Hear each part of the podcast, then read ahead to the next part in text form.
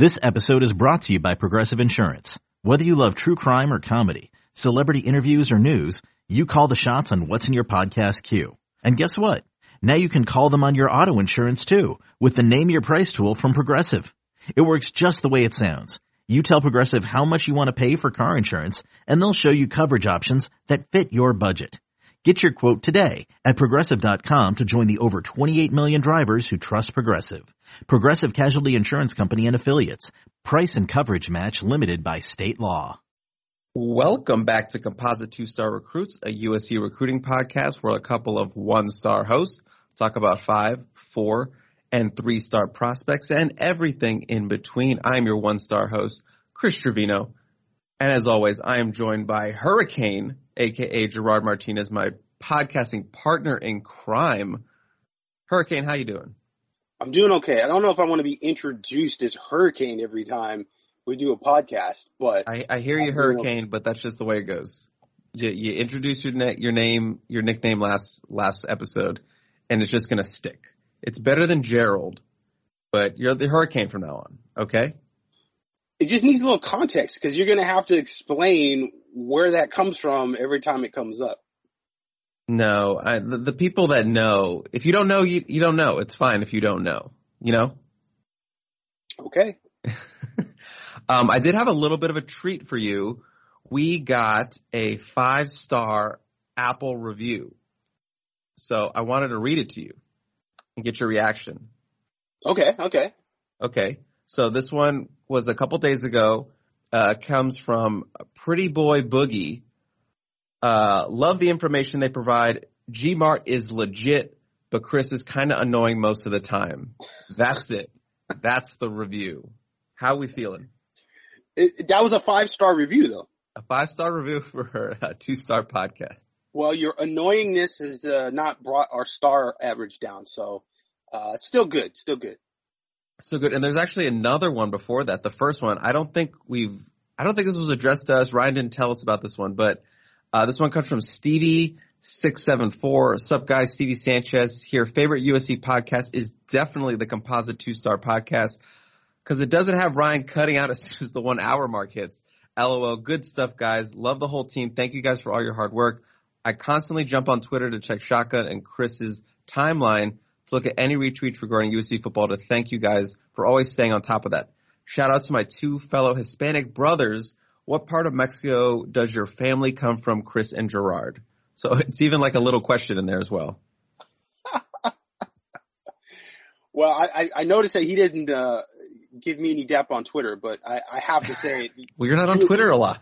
No, I'm not. I'm not. So that's uh that's a wise decision, quite frankly. Uh, I'm like uh, late on the retweets, and uh, I'm I'm just you know I'm waiting for Elon Musk to uh, to get rid of the bots. You know, that's what we're sure. waiting for. We're waiting for the next shoe to drop when it comes to Twitter and the bot war, uh, which uh, probably won't happen. But uh, nevertheless, uh, I, you know, I don't know. I, I think most of my family is from Mexico, Mexico City. It's uh, from central Mexico. Um, not too much uh, southern province uh, that I know of. Um, so you know, Martinez is obviously a, a Spaniard name, so it, it's more uh, the Spanish uh, influence than um, sort of the native uh, Mexican um, that uh, you know you have some you have some very white Mexicans uh, in Mexico City and around that area because it's just more uh, European influenced. A lot of people are pretty shocked when they see redheaded Mexicans and blonde Mexicans, but that's because of uh, the Spanish that uh, came and uh, conquered Mexico so many years ago. Yeah, I don't have an exact uh, area like maybe Gerard had a little more. I do know I have family in the Guadalajara region. I know because I visited there to visit my great like aunt or something, great great aunt. She was like 103 years old. So I know I have family out in that region, but other than that, I do not know. But we always love the, uh, we're big with the Hispanic community, Gerard. Those, those Latino guys, that's our, that's our brand right now. So thank you to Stevie, uh, Sanchez and thank you to pretty boy underscore boogie I'm sorry I annoyed you with my friendship. I, I, I, I apologize, but you can leave us a two star review, a five star review for the two star podcast. We really appreciate that. We're trying to get to a thousand for the whole Peristyle podcast, uh, unit. We're only like 22 short. So If you feel obliged to send one our way for the two stars, please give us five stars. So we appreciate that. Okay, Gerard, we have some stuff to talk about. Uh, the main thing, which is probably going to dominate the entire first part of our show, and we're going to lead open with the cold open, is the Clarkson QB retreat. You and I were there. We were reunited at an event. Felt like our first event in, in a little bit. Uh, but it was a star-studded, uh, retreat. As always, you had a five-star receiver Brandon Inniss. You had four-star wide receiver Hykeem Williams. You had Malachi Nelson, the five-star quarterback there. You had Makai Lemon. He wasn't working out, but he was hanging out. We got a little bit of a, a taste of USC's new 2024 QB target, DJ Lagway, a five-star composite prospect out of Houston, Texas. We're going to talk about him. Uh, Dylan Raiola, uh, Lincoln Riley's former uh, quarterback crush, he was there as well. And then you had a trio of USC's top offensive players there. Caleb Williams is obviously a QB retreat, so no surprise to see him in attendance. Uh, Mario Williams was also in attendance, and obviously the big surprise guest was Jordan Addison, USC's new wide receiver signee, five star transfer, the Biletnikoff winner from last season, the former Pitt Panther. He was in attendance. Uh, Gerard got to talk with him and Mario Williams. So lots going on, lots of uh, famous faces. Bryce Young was there, Heisman winner. Uh, CJ was there. Uh, Bijan Robinson was there. I did not see his Lamborghini, but uh, he he was there. There was just so many people there. Uh, Lane Kiffin was there. Everyone who was involved with quarterbacking was there. Uh, Gerard, what were your just your initial just thoughts on the Steve Clarkson QB retreat? That was my first one, and there was a lot to take in. Yeah, it's definitely grown over the years. It used to be down at Coronado, and it was a mm-hmm. pretty low key event. You know, it was um, a handful of quarterbacks, and then a few quarterback counselors that were college players, but it was a much smaller event. This was a huge event. I, I mean, there must have been a thousand plus people there, probably just milling around the sidelines. Everybody had uh, their little tents, uh, cabanas that uh, their family. Cubanas, Cubanas, hashtag Cubanas. Okay, um, and their families could just kind of hang out there and and be under uh, the Cubana uh, while uh, the players, um, you know, went through drills. It, it's a low intensity, not a lot of action type camp, but welcome to a quarterback event. They tend to be, uh, 80% standing around, 20% actually throwing the football. And so in terms of like the amount of video we got that was action, that was competitive, it was, you know, nil. so we ended up just taking a little video of, uh, some of uh, the USC Trojan players just uh, throwing the ball around and hanging out. And um, obviously, it was good to get interviews though and be able to talk to some of the people that were there and everything going on. And uh, yeah, there was a ton of uh, talent there, a, a ton of uh, players. And like I said, it's grown a lot. You know, it's um, now sponsored by Adidas, Gatorade, and uh, some big sponsors there. And you look at the event and how it was held and the amount of people that were there you have to imagine that it cost a lot of money uh, to have an event like that. So uh, definitely uh, good for Steve Clarkson. Um, he's definitely uh, you know, made that into uh, quite a premier event. You know, flying all those people in, not just the kids that were playing in the event, the high school guys, but you know, I'm sure you know all those college guys he had to fly in as well. And so the young campers definitely got a ton of good, not just quarterbacks, but like really good players to be able to chat with and talk with and learn with. You know, I saw, um, you know, uh, several players kind of getting some sidebars with Bryce Young, you know, talking a little bit with him. And I mean, you got current Heisman Trophy winner and uh, current Biletnikoff winner on the same field, uh, which is rare. Yeah. So for, you know, those high school guys and those younger kids, that were there to be able to chat with those guys and be able to talk with them and um, you know get a little one-on-one time. And, and, certainly, it's not just on the field. There's a lot of stuff that goes on off the field, and they're getting some meetings, and I'm sure that they're having seminars and what have you. Uh, those kids are are getting invaluable exposure to some of the best players in college football.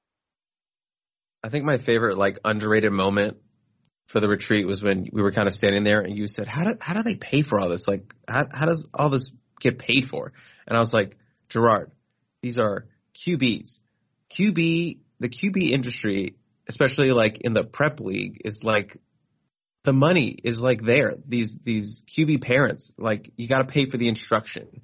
You got to pay for the instruction again. You know, you pay for all these events and stuff. So QB parents, super deep pocketed. I'm not, I'm not shocked, uh, that this is a well funded sort of event. You know? Yeah, it was well sponsored too. I mean, you pointed to all the little kids and they were going through drills that were not the high school players or the college players. And you're like, that's how. And I go, well, yeah, to some extent, I'm sure it's, um, probably a good chunk of money to be able to participate in the camp and the younger kids are fitting that bill. But uh, for something like that, which probably cost at least a million dollars to put together, you're going to have to depend on sponsors. And so it becomes, okay, what are the sponsors getting out an event like this? Um, it seems like it's really more of a photo op than anything for Adidas and allows Adidas, I'm sure, to get a lot of marketing with some of those guys and get their foot in the door. Certainly with a Bryce Young, maybe going into the NFL uh, gives them a chance to be able to maybe get in front of him and talk with him and certainly at this point in time put a bunch of gear on all those guys and then you get photos and that helps them in that way. And sort of that's what the All American Bowl is about and, and with mm-hmm. Under Armour, that's what the Under Armour game is about. It's uh, getting that brand on those top players and associating their brand with those top players and then trying to move that forward so people buy their gear. You know, they associate their gear with uh, the elite athletes. So uh, that continues, and we saw that uh, you know Saturday. Let's transition into some of the specifics in terms of like specific players that we saw. I think obviously the big sort of dynamic there was obviously in terms of the prep prep players was you had USC's five star quarterback Malachi Nelson. He was hanging out there all day, hanging with uh, Caleb Williams, Mario Williams, Jordan Addison. He was hanging with them. We'll get into that a little bit more, but also sort of this dynamic of you saw Dylan Raiola. Obviously, I mentioned that he was there. He's a big kid. This is my first time seeing him up up up close. He's a he's a big boy, strong arm. He was running around, hanging out, having some some throwing sessions. But I think the the real interesting dynamic that we saw was sort of how Hykeem Williams and Brandon Inniss who had just played with Malachi Nelson a couple months ago at that uh, that passing tournament we saw where Malachi came in was sort of a uh, mercenary quarterback and played on their team, that South Florida Express team, and kind of played with all those guys. But it seemed like, especially with Brandon, uh, he was seemed like he was sort of hanging out with uh, Dylan Raiola more than he was hanging out with USC committed Malachi Nelson. That was, I think, sort of maybe one of the bigger takeaways that we saw that we just saw with our eyeballs, you know, and that didn't really need to, that wasn't sort of an interview thing. That wasn't a tidbit that we got from interviewing. That was just something we, we sensed when we were, when we were out there. Yeah. I think, you know, Brandon Inniss and Hykeem Williams showed up ready to actually work and they were ready to go through drills and they were going through drills and they're warming up and they never really got to get in a lot of work. And so Dylan Raiola and some of those underclassmen quarterbacks were sort of the same mindset. You know, some of those guys were there, they were going through drills, and I think Brandon was just like looking for somebody to throw with, and Malachi Nelson just really wasn't around to throw. He was just kind of hanging around the peripheral. Um, I think he had some stiffness or he had some type of, I don't want to call it an injury, but there was something going on where he was over at the masseuse for a while. Mm-hmm. And so he wasn't really there performing very much. He kind of threw the ball around a little bit with Mario Williams and Jordan Addison but we didn't really see them on the field at all together. Uh, speaking of uh, Brandon Inniss and Malachi Nelson, uh, didn't really see them hanging out at, at all. And so it gave uh, Dylan Raiola probably a chance to, to talk to Brandon Inniss a little bit and uh, Hykeem Williams a little bit. And uh, they did throw a little bit together, uh, but there was really not a lot of like full on action um, to see any of those guys uh, in a competitive type environment. So, you know, what happens off the field, we didn't really get to see. Sources told me that Malachi Nelson actually took Brandon Inniss around uh, town and they hung out a bunch uh, Saturday night. And um, I actually have to follow up to see if Brandon Inniss or Hykeem Williams actually made it to USC. I kind of don't think they did. Um, they were supposed to go up Sunday evening, and it wasn't sounding like they were going to because I got uh, the kind of response when I asked about it, like they don't really need to see USC again. Um, and speaking with Hykeem Williams specifically, just from an interview standpoint, I think I still got to put that interview up it definitely seems like USC is on the peripheral for him right now. He's got mm-hmm. a, a, few official visits uh, that are in the works. I think he's got two set, Georgia and Texas A&M. A lot of people think he's going to end up at Texas A&M right now. They feel like he's the lead school. Uh, I know um, that Florida is in there and they're trying to get an official visit. Florida State as well. It doesn't sound like USC is going to get an official visit. So he loves LA. He has a good relationship with Dennis Simmons. Um, but it just doesn't seem like USC is going to be a school for him. Uh, and Inniss, I, I would say, you know, a lot of the talk is Ohio State and Alabama have sort of pushed ahead for Inniss. I wouldn't say that's inaccurate. I, I think that that is uh, probably where it stands right now. I think USC is definitely still in it. I think they're still within uh, striking distance to be able to land him. Uh, he wants to take his official visit to USC during the season. The interesting thing is going to be whether he waits to make a commitment and does not commit before the start of the season. I've talked to people around him who've always given me the impression they just don't think he's going to wait that long. But Brandon himself has told us he's going to wait until signing day. So that was surprising when he said that to a lot of people. A lot of people were shocked and you know, I asked around and it kind of was like, ah, probably not, probably not. And these same people said he was going to be back out here again for another unofficial visit. And I'm hearing he might be out for another unofficial visit. Now he might not have actually made it to campus. So, so just because he was in LA doesn't necessarily mean he was on campus at USC. And I think that is important when we start talking about actions speak louder than words in recruiting. That is one of those things that if you went, you came all the way out to LA and you did not go out to see Lincoln Riley, Dennis Simmons, you were here for three days and you didn't go up to see them at all, that tells me something that uh, the interest level there has waned a bit. I think if you're really serious about USC and you're really feeling USC, you make sure you just get up there for at least an hour just to say hello. You know, you know, you got Uber, you got Lyft. If you can't get a ride, um, I, there was so many SE people around uh, that event uh, Saturday at Clarkson that it's hard for me to believe that it was uh, not possible for him to be able to make a little jump over to USC, which is you know uh, 20 minutes, half an hour away uh, from where we were in Santa Monica. So, yeah, interesting. You know, seeing how this all uh, um, you know unfolds a bit, and uh, we'll talk a little bit about that later because uh, you also have DeAndre Moore who committed to Louisville. And so mm-hmm. the wide receiver position is um, going to be an interesting one. Not one that I think anybody is really too worried about. It's like right. the quarterback position. Um, there's a, a, long history there of uh, success under Lincoln Riley, developing and recruiting those positions. Uh, but certainly um, some interesting talking points that are developing here in the recruiting process for USC. Right, and in terms of Inniss, that was sort of the big like interview takeaway is that well there it was kind of the expectation that he was going to take that USC official visit during June this month, and probably during that that massive official visit weekend where we're gonna talk about it again. We talk about it every week on this podcast because it just keeps adding names, and we're gonna get into that more. But that was sort of the the projection that he was going to take that visit then, but then it swapped. I believe it's Ohio State is that weekend he's going to go up, but taking two in June and then based on what he talked with Greg Biggins, as you mentioned, he's going to save those other three for in season, USC being one of them. But like you said, this absolutely feels like a case where he could take that official visit to Ohio State and he could end up committing a week later. And then who knows if he takes those, those officials, uh, going into the fall. That could absolutely be the case. Just make the commitment for a senior year.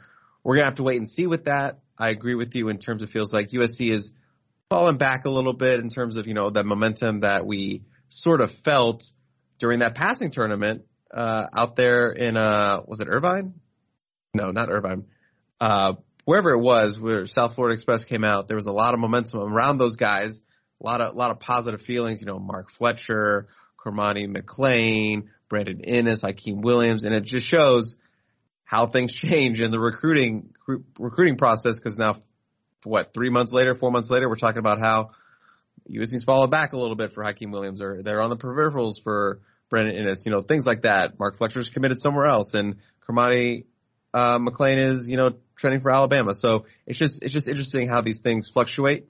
Uh, thinking back how we were covering them then as we are covering now.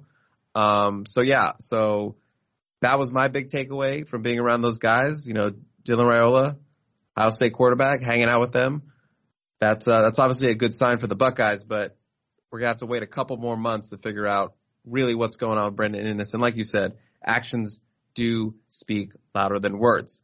Yeah, uh, good. I'll interject. It. Yeah. I mean, if USC can get out of the summer without him committing to Ohio mm-hmm. State or Alabama, you know, all bets are off. And USC can turn things with that season and bring him in against Notre Dame. And, you know, now all of a sudden the, the, the tables have turned quite a bit. You know, if he actually holds off from a commitment all the way until the end of the season and you're able to bring him in in late November and USC is, you know, nine games, 10 games, and it looks like they're going to go to a, a major bowl game. I think 24-7 Sports has them projected playing Michigan in the Rose Bowl. Yeah. Well, that's a 10 win season. If USC's putting it together, that kind of season, I mean, then again, all bets are off and then you start to look at that weekend and you say, gosh, that's a great thing that they're able to bring in Brandon Inniss this late. And you might even argue, why didn't they wait to bring in some of these other guys instead of having them all on one weekend and, and have that impact? But it's not like you can't bring in guys unofficially. There's going to yeah. be a lot of work that has to be done during the season by USC on the field to either turn the tide with some of these guys, build more momentum with some of these guys. There may be guys that you get your foot in the door with the, this summer and they turn around and they decide they're going to commit somewhere else, but you still have the ability to flip that commitment with everything that goes on during the season. If you're able to get those unofficial visits, that's the big thing is you need to get those guys back on campus and they're going to have to pay their way to do it. And, you know, airlines, uh, they're charging a little more now with all the gas prices and jet fuel prices going up. So that might become a little less of a thing with COVID you saw so many cheap flights because nobody was flying, nobody wanted to travel. Uh, they're kind of going to see a little bit of a spike now to try to, uh, the airline industries want to get some of that money back. So I don't know if, if that's going to be as uh, convenient to get those guys out unofficially. We'll see. Uh, but certainly, uh, with some of those guys having them later in the year, and that's always, you know, been kind of USC strategy is to have guys come in later in the year when it's snowing in Michigan or in Ohio State. Uh, you've got this, you know, 80 degree weather, uh, at, uh, you know, Los Angeles. And, and it's a, you know, really kind of a thing where if you can combine the atmosphere of the Coliseum with a winning football team and the coaching staff is recruiting these guys hard, um, that tends to work in USC's favor, uh, against even some of the best football programs out there. So, if they're able to get that kind of momentum on the field, again, all bets are off. And even if he is committed to Ohio State or Alabama at that point, you're looking at 10 wins, playing Notre Dame, looking at a New Year's Six Bowl. You could even still get him on campus even though he's, he's committed somewhere else and, and maybe play for that flip. That's the kind of power you have with a 10 win USC season and kind of rolling into that game with a lot of momentum. So even if he's committed, not committed, but like you said, it would be a, a giant win if they could get out of the summer with him not uh, making a pledge to any other school. Now, transitioning, uh, keeping with the quarterback, uh, DJ Lagway. Uh, we mentioned that this is the new QB in the 2022 class for for Lincoln Riley. He was out there out of Houston, Texas, for uh, out of Willis, Willis, Texas specifically. Uh, when I asked him, he said Houston, Texas. So we'll keep it with Willis, but number 18 overall prospect, number four quarterback, number one prospect in Texas by the 24-7 composite, 46 overall player, number five QB in the 24-7 sports rankings. He was in town for, in Southern California for the retreat, obviously his first time out in SoCal. He was taking He took an official visit to USC on Monday uh, before flying back to Texas, and he left with an offer. I talked to him before. Uh, I talked to him on Saturday going into the trip. You know, he's very excited about it. USC had been talking to him for about a couple weeks. Uh, Coach Josh Henson came to his practice, and then he got on the phone with Lincoln Riley, and then Luke Huard uh, came down for a practice. So they were showing interest. Uh, Lincoln Riley said they liked his game a lot, or he personally liked his game a lot. They were excited to get him on campus, and he told me he was very confident that he was going to leave with an offer uh, on Monday. So he likes to see that confidence in the quarterback. Ended up coming true. So USC, DJ Lagway, he's the officially the second QB Lincoln Riley has offered in the 2024 class. Moving on for Dylan Raiola, and looks like he's going to be the guy moving forward for Lincoln and in this cycle. And six foot two, 215. I actually think he's a little bit heavier than 215. Look more like 225. He's a big guy, big lower half. His dad played running back at Baylor, so you could see that in his legs. Super strong arm. I think he won the the longest throw. I think he had a throw of like 69 yards. So he's got a cannon. He he plays basketball and baseball. He's actually a, a really good baseball prospect. I believe he has uh, baseball offers from LSU and maybe Texas A&M. Uh, it's another SEC school, but you know, super super athletic. He can run, kind of a dual threat quarterback. Uh, I really liked his game. He was out there to work. Seemed like he took a little bit to warm up because he didn't really go super early, but once he got going, he was he was slinging them. So, Gerard, I don't know what you thought about Lagway and kind of uh, this offer going out. Well, first and foremost, it's an offer stylistically that fits with the quarterbacks that Lincoln Riley has won with. Mm-hmm. So that was one of the big questions with USC going all in on Dylan Raiola. Dylan Raiola is a pocket quarterback. You know, he's a big kid. Uh, he's got some athleticism, but he is not a runner. Uh, and he's not really even a scrambler. So that was kind of confusing. I, I understood that from a an arm standpoint and just a passing standpoint why USC would recruit him. but I was confused because you would tend to want to stick stylistically with the quarterbacks that you've had success with. And Jalen Hurts, um, excuse me here, uh, you, you, get, um, you okay, Hurricane? Kyler, uh, Kyler, Kyler Murray, Murray um, Baker you, Mayfield. Baker Mayfield, yeah, all these guys that you uh, that um, Lincoln Riley won with at Oklahoma, they're all guys that can run, and Lagway can run. Lagway is a guy that you watch on film. Uh, he's a big kid, um, real high cut, got long legs, and he's a a guy that can get out of the pocket and he can run up field and actually gain yards. And so he's not as accomplished as a passer, certainly as Dylan Raiola. Uh, yeah. He doesn't have I think the polish or the technique from that standpoint. Um, he's got a nice arm, got a big arm. He is going to be a guy that USC is going to have to battle for though. This is not one of those things where USC offers a scholarship and boom, they're top of the list right away. Uh, they've got some other schools there that they're going to have to battle. And as you said, his dad played at Baylor and Baylor right now has kind of turned things around and they look like they're going to be a winning program. We're going to have to see how far uh, Dave Aranda is going to be able to take them if they're going to be able to, you know, get to that elite status where they're actually competing for the college football playoff. Uh, if so, then that's going to be a, a, tough one to be able to, uh, to compete against, I think for USC. He's got some other schools there like LSU, uh, that are after him. So, you know, USC a little later to the party here. Uh, but I think that, uh, Lagway and, uh, his family have a lot of respect for Lincoln Riley and they definitely uh, are going to entertain that interest and uh, perhaps see more um, of USC going forward. Certainly this season, I, I, I got the vibe that they definitely want to see um, how USC plays and and want to just see a little more on the field product from USC. Uh, but certainly with that 2024 class, these kids are already committing, they're already making decisions, uh, and they're already narrowing down uh, their list of favorite schools quarterback position is always sort of ahead of the curve when it comes to that. So uh, there is uh, sort of uh, a, a, little bit of a time frame here that he is working within. Um, I don't know that he's going to make a commitment before the end of the summer. I wouldn't be shocked if he did. If he does, it probably doesn't bode well for USC. Um, I think he wants to see a little more from USC. I got the vibe that uh, is a, a great offer.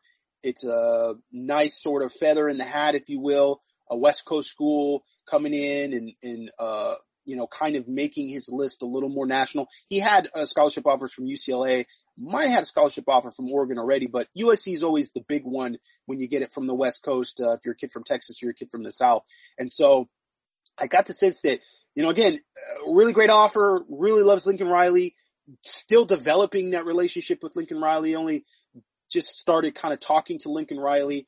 And so, um, yeah, that, that, they're a little behind the curve a little with that. So they USC needs some time, I think, over the summer and in the beginning of the season to be able to sort of get a better foothold with him. But stylistically, once again, a quarterback that makes a bit more sense to me, uh, watching his film than Dylan Raiola. I, I just didn't really get, um, where USC would just put it all in for him, uh, seeing that he's just not a guy that's, uh, uh, going to get outside the pocket. And this kind of goes back to even with Clay Helton when they had all that success with Sam Darnold and then sort of went away from that on the recruiting trail. And they went back to going after guys that were just purely pocket quarterbacks.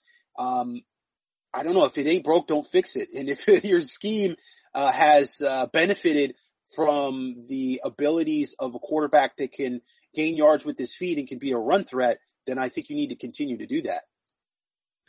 But don't you also think like sort of maybe, I know national like recruiting rankings don't really matter to coaches or maybe they do more than they let on, but Raiola is, was, is rated the number one overall prospect in the nation for the class. And he came from Texas. Now he's in Arizona, you know, like USC's backyard. Do you think maybe that played a little bit into the offer? Just like, oh, we have to go after the number one quarterback in the country, right, right down the, uh, right down the West Coast in Arizona. Do you think that played into it at all? No, because they, you know, limited their options to him by saying you're going to be the only guy we recruit. So it wasn't necessarily, hey, we just have to go after the best guy nationally because he's the best guy or the best guy regionally because he's the best guy. I mean, they haven't offered or re-offered uh, either of the top quarterbacks in California. And, you know, both those players are pocket quarterbacks as well for the most part. Um, Elijah Brown at Mater Dei and uh, Julian Sayin down, Sayin down at uh, Carlsbad. So I don't get a sense that it was just checking boxes, if you will. Um, it sounded, it seemed like, you know, they just really like Dylan Raiola's game and they feel like he was a great fit for what they were doing or what they want to do. And, you know, it's not like Lincoln Riley hasn't gone outside the box a little bit with what's worked with him eh, in terms of going forward and what the offense or what he will work with in the future will look like because they went after Devin Brown, uh, with, uh, you know, when they came over from Oklahoma and you had that transition period and USC had Devin Brown already committed, um, there was all these question marks as to, you know, well, he doesn't really fit USC's scheme. And yet they went after him. And even though he committed to Ohio State, USC was going to bring him in on an official visit. It was clear that they wanted him to still be part of that 2022 class. So that was a first indication that they're willing to go away from the athletic quarterback, uh, the guy that's able to uh, scramble and make something out of nothing, uh, which you know, I, think a lot of offensive coordinators, they, they do like quarterbacks. And this is, was, was said of Clay Helton. I was told by, uh, a coach that was on that staff with, uh, Sam Darnold. And after that point, there's a little bit of, this is the scheme. This is how we draw it up. This is how we want you to run it. And I think with every offensive coordinator, even Chip Kelly, who's had a tremendous amount of success with running quarterbacks, has dabbled in recruiting guys that are mostly pocket quarterbacks because there's this thought that they are going to run the offense exactly like I draw it up. And no freestyling? I, I, yeah, there's no sort of uh, wild card. There's no variable there as to you know the RPO and all of a sudden they decide to tuck it and run it. Or maybe you have an issue where, you know, they, they're indecisive because the running threat is always there. They know that they're able to get yards with their legs. And so maybe things are not as decisive in terms of, you know, what they want to do with the RPO. Um, and you know, Sam Darnold did have, I think it was 22 turnovers, mm-hmm. uh, that, uh, that sophomore redshirt year where, uh, he, you know, was looked at as a potential Heisman candidate, you know, after had that great uh, redshirt freshman year. So yeah, you could turn the ball over more. There's a lot more in terms of variables and there's things that you just can't necessarily prepare for. But that's on the flip side why it's so difficult for a defense to be able to play against a running quarterback as well. Uh, I just think that in college football, if you look around, many of these offenses that are very successful tend to have quarterbacks that can have an effect in the run game and they can do things outside of the playbook. And that creativity is always just difficult to prepare for as a defense because you only get those 20 hours. Uh, it's not like that in the NFL. You know, NFL, you've got a lot more preparation time. So you can scheme more against a running quarterback, whereas in college, you can't. Now, you know, there's guys like Joe Burrow that at LSU did it with his arm. It really wasn't much of a running threat. He did run a little bit here and there, but that was not his game. His game was being back in the pocket and letting the ball go and letting his athletes make plays with the ball in the air. And, and I think there is something that a lot of offensive coordinators like about that, you know, and, and sort of envy that, having that quarterback that sort of makes it look like a video game and you're just calling the plays and boom, he's just firing the ball all around the field during the passing game. So maybe that's part of it. You know, you see that with the Dylan Raiola where he's a guy, he's a big kid, strong arm. Um, he's able to get out of his own way, but again, he's not a guy that's going to do a lot in the run game. He's not going to be super creative. He's built like a linebacker. So, you know, kind of like a Tui uh, Tagovailoa, you know, he's got a little bit of mobility to his game, but he's a guy that's really going to be more of a pro passer.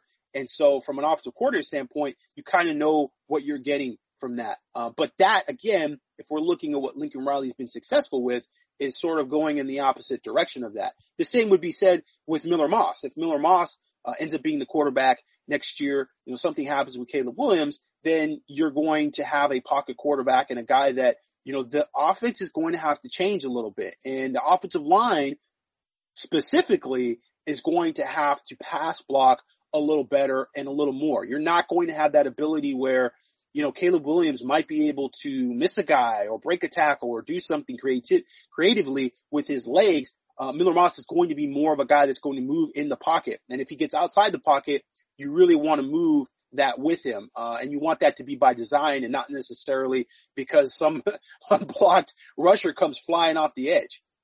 It's fascinating with that sort of little Helton antidote that you told that you would want to sort of limit the creativity and not maybe open it up a little more, especially in college football, which is like one of the most chaotic sports out there. Like I feel like the more chaotic energy you can have with your offense, the more stress it puts the defense under. And crazy plays happen in college football all the time. So if you have someone who can create like that, especially with their legs, that makes your offense that much more dangerous.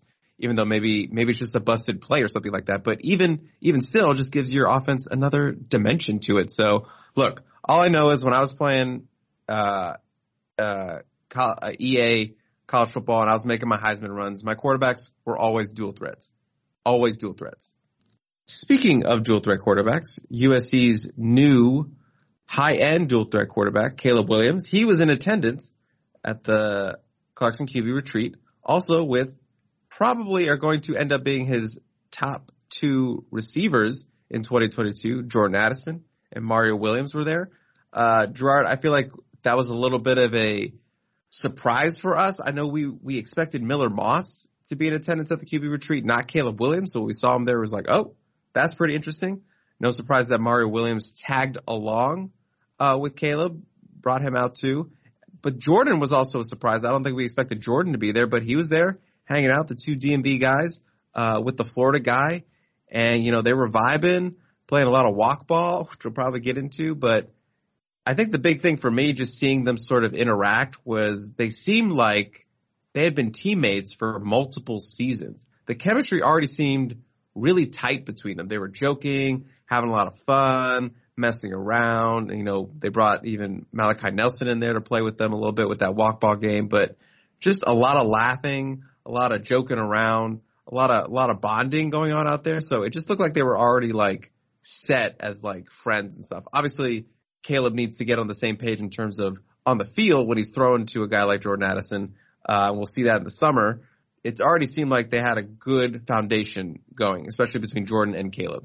Yeah, certainly. I think that, uh, you know, Mario and Jordan, I watched sort of on the side while everybody was doing their drills. They were kind of chopping it up a little bit, talking about route running and steps and footwork. And I, I thought that was interesting. So when I got a chance to talk to both of them, uh, I asked about that. I said, you know, you guys are over there kind of on your sidebar a little bit. Uh, what were you talking about? You know, what were you talking about specifically? And, and it, you know, the conversation sort of went towards the learning from each other and having that very competitive wide receiver room and how much that competitiveness and that culture that we have at wide receiver is going to develop and really produce on the field. And how, how much, you know, for Mario, that was a big thing being able to have somebody there that's been so successful that has a Biletnikoff award, has 100 catches, 1500 yards, 17 touchdowns, a guy that's been there and done that. Well, Mario is, you know, coming off a very good freshman year, uh, but wants to get to that point. And then vice versa, Jordan walking into that wide receiver room when he could have gone to other schools and been the guy. He could have picked a school that had a, a fairly, fairly decent quarterback coming back and not a lot of wide receiver depth. But he chose a school that has good wide receivers, you know, that had guys like Terrell Bynum and Brenden Rice already transfer in ahead of him, in addition to Mario Williams. And he said, you know what? It's everything. It's everything to have a quarterback and to have uh, that competitiveness and to have guys that are ahead of you that uh, understand what it takes to be at a high level. And, you know, he's still acclimating to LA. He's still acclimating to, uh, I think the team and what have you. And he's a much more quiet guy than Mario Williams. Mar- Mario Williams is a high energy guy. He's always smiling. He's, you know, up and down the field, all over the field, talking to different people. I was going to say you got you got both ends of the spectrum in terms of the personality with those two. Yeah, very much so, very much so. But you know, Jordan's a very sincere guy and a very, um, you know, you you know that you know when he lets his guard down and he starts to chat a little bit, uh, a, real straight up kind of shooter. And, uh, you know, we were just talking a little bit about just, you know, the, the, the acclimation to LA and, um, you know, trying to put forth some goals after you win a Biletnikoff. You know, where do you go from there? Where do you go from 100 catches? You know, is it, is it 150 catches? You know, and, and certainly from a statistic standpoint, you know, his numbers could suffer going to USC with there being so many other good players. You've got more receiver depth, more receiver talent than you had at Pitt. Uh, you have an equally good quarterback, but you also have some good running backs there. And USC wants to run a pretty balanced offense. So it's going to be interesting to see the dynamic and how those guys all play together. And we talked a little bit about that, uh, last podcast. I got a little flack actually, uh, playfully, uh, that I wasn't putting enough respect on Jordan Addison's name. They were coming uh, after you, Gerard. but you know what? It, it, it was great stuff. It was, it was well thought out and well articulated. And uh, certainly, um, you know, I, I, I love that we have uh, that type of feedback on the peristyle of people that you know really um, are, are invested in, and have such a, a, deep love for the football team and follow closely enough to where they have those type of strong opinions. Um, and you know, we can always agree to disagree on certain things. Uh, but I thought there were some great points made and I, and I tried to, you know, make my points as well in terms of comparing uh, Mario Williams with Jordan Addison, and it's sort of uh, the bigger picture of those two guys playing uh, together, and the other elements on the team that are going to come into play well is, is sort of you know we're talking about Gary Bryant Jr. and you know what he's able to contribute to the team, and sort of everything that you know is kind of comes together to make that offense go. And what it would look like without Jordan Addison and what it's going to look like with Jordan Addison. And I do think for sure he's going to be uh, Caleb Williams' number one target. But Mario Williams, you know, as we saw from the spring game is, is going to be there as well and is going to be a guy that I think uh, USC wants to use a lot, really at the line of scrimmage. I think a lot of the RPO and the, the, the, the, the pass game that comes from screens and, uh, that quick pass game could go to Mario Williams because he's so sudden. Um, I think that, uh, Gary Bryant and, uh, Addison definitely allow you to stretch the field more. It's something that I said on the peristyle in response to the discussion that we had uh, from the podcast last week is that I think with Gary Bryant, you know, he had a decent year last year, but I think there's a lot more to Gary Bryant uh, than just you know the receptions. It's it's the threat of Gary Bryant and making sure that Gary Bryant becomes a vertical threat that just him from that standpoint is um, as much value to the USC offense as almost as, as his catches and his production. In other words, being able to push that defense back off the line of scrimmage, making sure that those safeties stay deep, respecting his speed and getting those big plays from Gary Bryant. That's really, I think, the, the key with him is his big play potential, not 13 yards a catch, but having him up there at like 20, 21 yards a catch. That to me is, is where he becomes a real weapon because everybody else on the field is able to benefit from him pushing the top off of the defense. And then you're able to be able to get a guy like Jordan Addison, uh, and, uh, you know, particularly, uh, Mario Williams and the tight ends underneath and then get the run game as well. USC has not had much of a play action run game. And I think those two things are sort of tied together. Uh, Gary Bryant not being able to do much, um, with the deep ball and then at the same time USC not being able to run the ball, those things are tied together. You know, you kind of don't get one without the other. If USC is able to run the ball, I think it's going to get Gary Bryant loose deep and Tahj Washington as well. People are all forgetting about Tahj Washington, who is a very, very dynamic, explosive, fast receiver who can get downfield and can do things in the passing game even underneath on those screen plays. He's very sudden and he's very good in open space. And so I think if you get the run game, you're able to get those guys vertical a little more. And if you're able to get those guys vertical, then it opens up the run game as well. So both of those things work together and USC has to be able to do that. And I think they can do that and will do that as long as they get that pass protection. That's going to be the thing. The, the offensive line, you know, it's been the key for them. Uh, in previous years, it's still going to be the key for them. If they're able to get pass protection, they're able to get off the line of scrimmage and get some gaps for the run game, uh, everything will come together and they will have a very potent offense next year. And we can't sleep on Jordan Addison's speed as well. I mean, he was running a four five one out of high school, so he's got some speed too, and he could be also be that big downfield threat. But you're right, USC fans are just they've been dying for Gary Bryant to be used in that in that way in terms of like stretching the defense, pushing it back, just get some big plays down the field to Gary Bryant, which who still holds the the mantle as the fastest wide receiver on this team. I did want to throw sort of a little question I just thought of right on the spot. Do you think that Mario Williams and Jordan Addison are capable of both being a thousand yard receivers next season? Well, a thousand yards, uh, yeah, yeah. Two thousand yard receivers in this offense next season. Them being the I mean, favorite. When you saw what USC was able to do with Kedon Slovis, and you had Tyler Vaughn, and you had Amon-Ra St. Brown, and you had Michael Pittman on that offense, and how good that offense was. Now, part of that we have to remember also was that the run game really became MIA there at the end of that season. They had so many injuries and they really had no run game. They had to pass the ball more. So they were passing the ball 50, 60 times. USC doesn't want to do that. So while I think it's, it's possible, I don't think it's probable because I think you do want to run the ball more. I think Lincoln Riley knows that in order to have a top 10 team, you're going to have to run the ball more. So Travis Dye and, um, you know, Darwin Barlow are going to have to be able to get the ball and they're going to have to get their yards as well. And I don't know if there's enough balls to go around to be able to have that many yards, uh, uh all around and have 2,000 yard receivers, uh, and a thousand yard rusher. Um, but again, you know, you know, things happen and, and we'll see, you know, how the run game actually goes. Uh, we saw the run game look pretty good in the spring game, but it was going against that front seven, which we have questions about. So uh, until we get into the season to see sort of what USC can do from a balance standpoint, uh, we're really not going to know. But I, I think Mario Williams, again, I'm a fan of Mario Williams. I think Mario Williams is a very, very good player. I think he has that dog in him. Uh, I think we saw as a freshman year, you know, he kind of started out a little slow and then he picked it up at the end of the year, and that's what you want to see from a freshman when he starts to acclimate. He starts to get a little more confident within the scheme.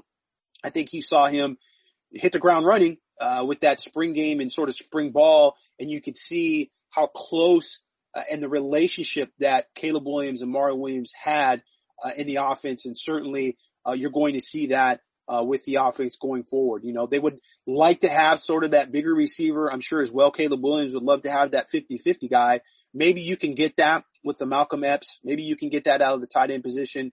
Uh, but they're not necessarily going to have that guy on the field. So it's going to be a little different flavor. Um, it's going to mean that Caleb Williams is going to have to be a little more accurate with the football. You know, when you're throwing to a bunch of six foot receivers, 5'11 receivers, uh, you got to get that ball in the numbers because you don't have a Drake London there who's going to be able to uh, jump out of the ballpark to be able to catch the ball. He's not going to be Drake London, but I think Brenden Rice, you know, six foot three, can sort of be that that 50-50 guy for this offense. That's just me throwing that out there. He can, yeah, he can be the bigger possession yeah. receiver for them for sure. Uh, uh, he's got a bigger body and, and he's a stronger uh, receiver profile wise. He's certainly more of a split end than a flanker or a slot guy, um, but not Michael Pittman, not Drake London, right. not right. Mike Williams, not Patrick Turner, not etc. Let's uh, wrap up this first section. We've been talking a lot about uh, Clarkson and USC players and DJ Lagway. So we're almost at that hour mark. So I think it's time to take our uh, scheduled break. Uh, Gerard, is there anything else you want to add before we, we go into this break? We did talk to Malachi Nelson. I know that there was mm-hmm. some questions floating around about Malachi Nelson maybe taking some official visits or some visits to other schools over the summer. Michigan was thrown out there. Uh, just to follow up on that, he's not going to visit Michigan. He doesn't really have any contact with Michigan. Uh, he has scheduled his official visit with USC for June 16th. So he's going to be added most likely to that 16th through the 19th big weekend. Uh, Makai Lemon probably accompanies him on that official visit as well. So we'll talk a little bit more about that after the break. But in addition to uh, that uh, mega, mega recruiting weekend that USC is going to have. And with that, we'll take a break and be right back.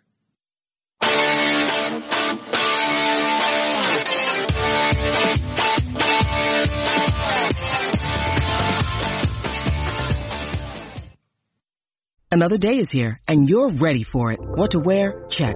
Breakfast, lunch, and dinner? Check. Planning for what's next and how to save for it? That's where Bank of America can help.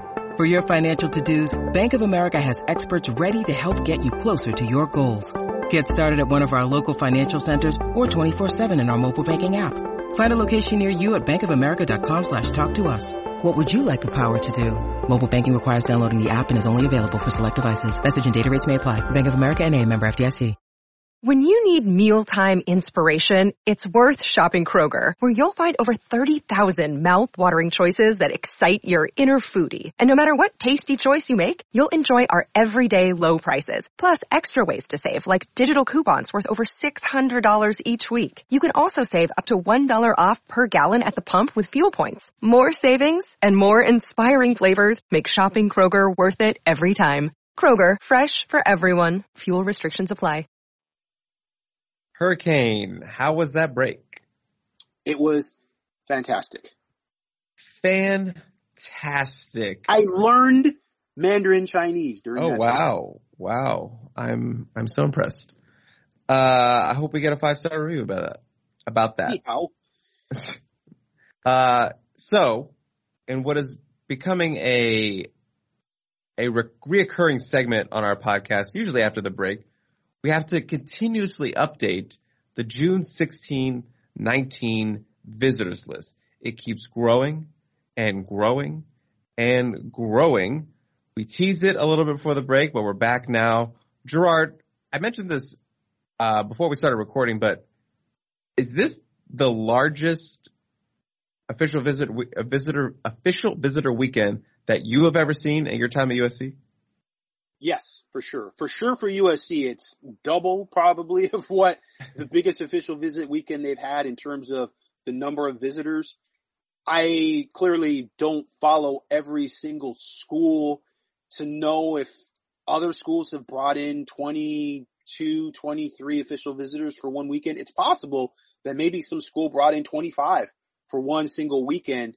Uh, it will be somewhat of two visit groups. It seems, it seems like there are guys coming in the 16th and then there are guys that are coming in the 17th. Now maybe that's just sort of semantics. Maybe it's just flights or whatever.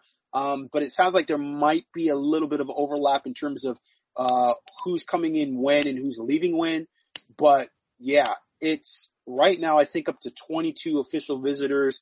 It may very well end up being 25, 26, uh, which we kind of thought, you know, a few weeks ago it was going to continue to get bigger and bigger. And at this point it is. So it's, um, it's crazy. It's, uh, nuts to think, uh, the staff is going to have to, uh, juggle all these, uh, visitors and all these personalities and try to make a read on all these players, uh, in that amount of time. I mean, you only get that 48 hours. So, uh, you know, it's, uh, it's going to be a very interesting, uh, week, I think at USC and certainly the preparation that's going to go into it has got to be crazy. The amount of coordination, uh, it's going to be challenging for USC for sure. And it's not even like just players. We have to factor in that they're also, you know, bringing parents or coaches or uncles or whatever. So it's, it's like at least a group of four people. So there's going to be well over close to 100 people coming in for this and you have to organize all that stuff, like you said. But as we've learned through the first sort of uh, spring uh, visit weekends that USC is and the support staff are much more organized. So I think they're well equipped and well uh, prepared to sort of handle the amount of people that are going to be coming in uh, for this June 16 through 19 weekend. And as we mentioned, that we have a couple more visitors to uh, to add to that. Gerard, do you want to handle it, or do you want me to handle it? I will handle it. Uh, the big fish that uh, is now going to come in and take his official visit to USC that weekend is going to be Mateo Uiagalelei. So the 6'5", 265 pound defensive end from St. John Bosco, uh, is going to make this his big, uh, USC official visit. And a lot of people, you know, out of the gates were questioning, is this the weekend that you want to bring in Uiagalelei, seeing that you're going to have so many other visitors and he wants to spend time with the coaching staff, so on and so forth you know, with Mateo specifically, he's been to USC so many times. I mean, he's been to USC like six, seven, maybe even eight times yeah. this offseason. Spent a lot of one-on-one time with Shaun Nua. For him, in this particular case, this is going to be about momentum. This is going to be about getting him around other commits, getting him around other like-minded players who like USC, and if they feel like they can sort of push the envelope a bit with him and kind of get him to maybe be on the cusp of making a decision, you want to build some momentum. If he was to commit, or maybe you have some other guys that are on his level that are committing, you might get that snowball effect. You know, you might get that sort of, uh, that, uh, that butterfly, uh, you know, lands on, uh, the, the, the rock on the side of the mountain and that rock sort of, uh, he flies away and just pushes off that rock just a little bit and it gets the other rocks going and all of a sudden you've got a landslide and that's what USC would be looking for, uh, getting, you know, uh, maybe, you know, eight to 10, uh, commitments. It's interesting when you look at things from that perspective. You tend to think that a successful recruiting weekend for a school is usually getting about half of the guys committed that visited that weekend. That's usually a success rate. If you get 50% of the guys that visited on a weekend to commit, that's pretty successful. If you got eight, kids that come in and take an official visit during a weekend and you get four commitments, people are pretty happy about that. So you're hearing it here first. Gerard's saying 12 commits, 12 commits coming in. 12, there you go. Book I mean, that, Clip that's, that. that's, that's tough. I mean, you're shooting for a lot of guys. And I mean, you know, we haven't done it from a hypothetical standpoint, uh, of, uh, who would, who would you peg before we get into some of the other visitors, well, let me just we'll rattle off uh, who who else is new to that weekend. So you've got uh, Warren Roberson, who's a six foot, 180 pound safety slash cornerback from uh, Red Oak, Texas. He's a three star out of Texas that uh, is going to be officially visiting the 17th. Braylon Shelby, who's a 6'5", 235 pound defensive end uh, from Friendswood, uh, Texas. he's going to be officially visiting that weekend as well. He's already taken an unofficial visit to USC. Christian Pierce, the six foot two, 190 pound, uh, three star safety from Rancho Cucamonga, who's already committed, is going to be officially visiting USC that weekend. And I checked with Zachariah Branch and the five-star number one wide receiver in the country from Bishop Gorman out in Las Vegas. He is going to be officially visiting USC that weekend as well. So it looks like the commitments, most of them will probably be in town for their official visits that weekend, as well as uh, maybe a couple other uh, visitors that won't be committed. So yeah, you're talking about probably 24 to 26 uh, kids that are going to be officially visiting USC that weekend. And so if you're looking at that, you know, 50% rate as uh, being a successful weekend, quote unquote, that's um who who who would you earmark uh that would be uh if you if you had to guess there's going to be 12 guys, 10 to 12 guys that commit that weekend in order to call it a successful weekend. Chris Trevino, you're on the spot. Who are going to So be those 10 you, to 12? you, you want you want me to go through the list and pick twelve? Yeah, pick 12 guys. Okay. Look, look at the, the, the, vis- Okay. the visit list right now if you can. And, um, let's see if we can get on the same page. Well, yeah, okay, okay. So, well this now it's what good. Now, now it's. This is now what they want. They want predictions. They want to be able to put this down in ink, and then when it doesn't happen, get on the peristyle and tell us that uh, we don't know what we're talking about. They're canceling your crystal balls. Have ruined my life. That was, that was intense there. Okay. But now it's confirmed 12 because quote unquote ace recruiter Zachariah Branch is coming on the visit. They're calling in the big gun for this weekend. We talked to him at that passing event. He, he's a recruiter, so I think they're gonna get it done. Just looking at it, I feel not good, but I feel, I feel like I only get 11 right now. I only get 11 right now. So do you want to just run through my list? I want to hear your list. Yeah. What Okay. what what does it look like? So I got Elijah Page. I got Lucas Simmons. I got Amos Talalele. I got Walker Lyons. I got Cade Eldridge. I got uh, Malachi Crawford. I got Christian Gray. Uh, I got Mateo. I have Terrence Green. I got Grant Buck Buck Buckney Bucky, and I have David Peavy. Okay. Interesting. Interesting. So you get so that's eleven out of that. That's eleven. okay. Well, I mean, I'm ten to eleven. That's that's Yeah, that's, you know, yeah. Roughly. And, I- and again, a lot of these guys on the visit are commits. So Yeah, because that's you know the commits are going to.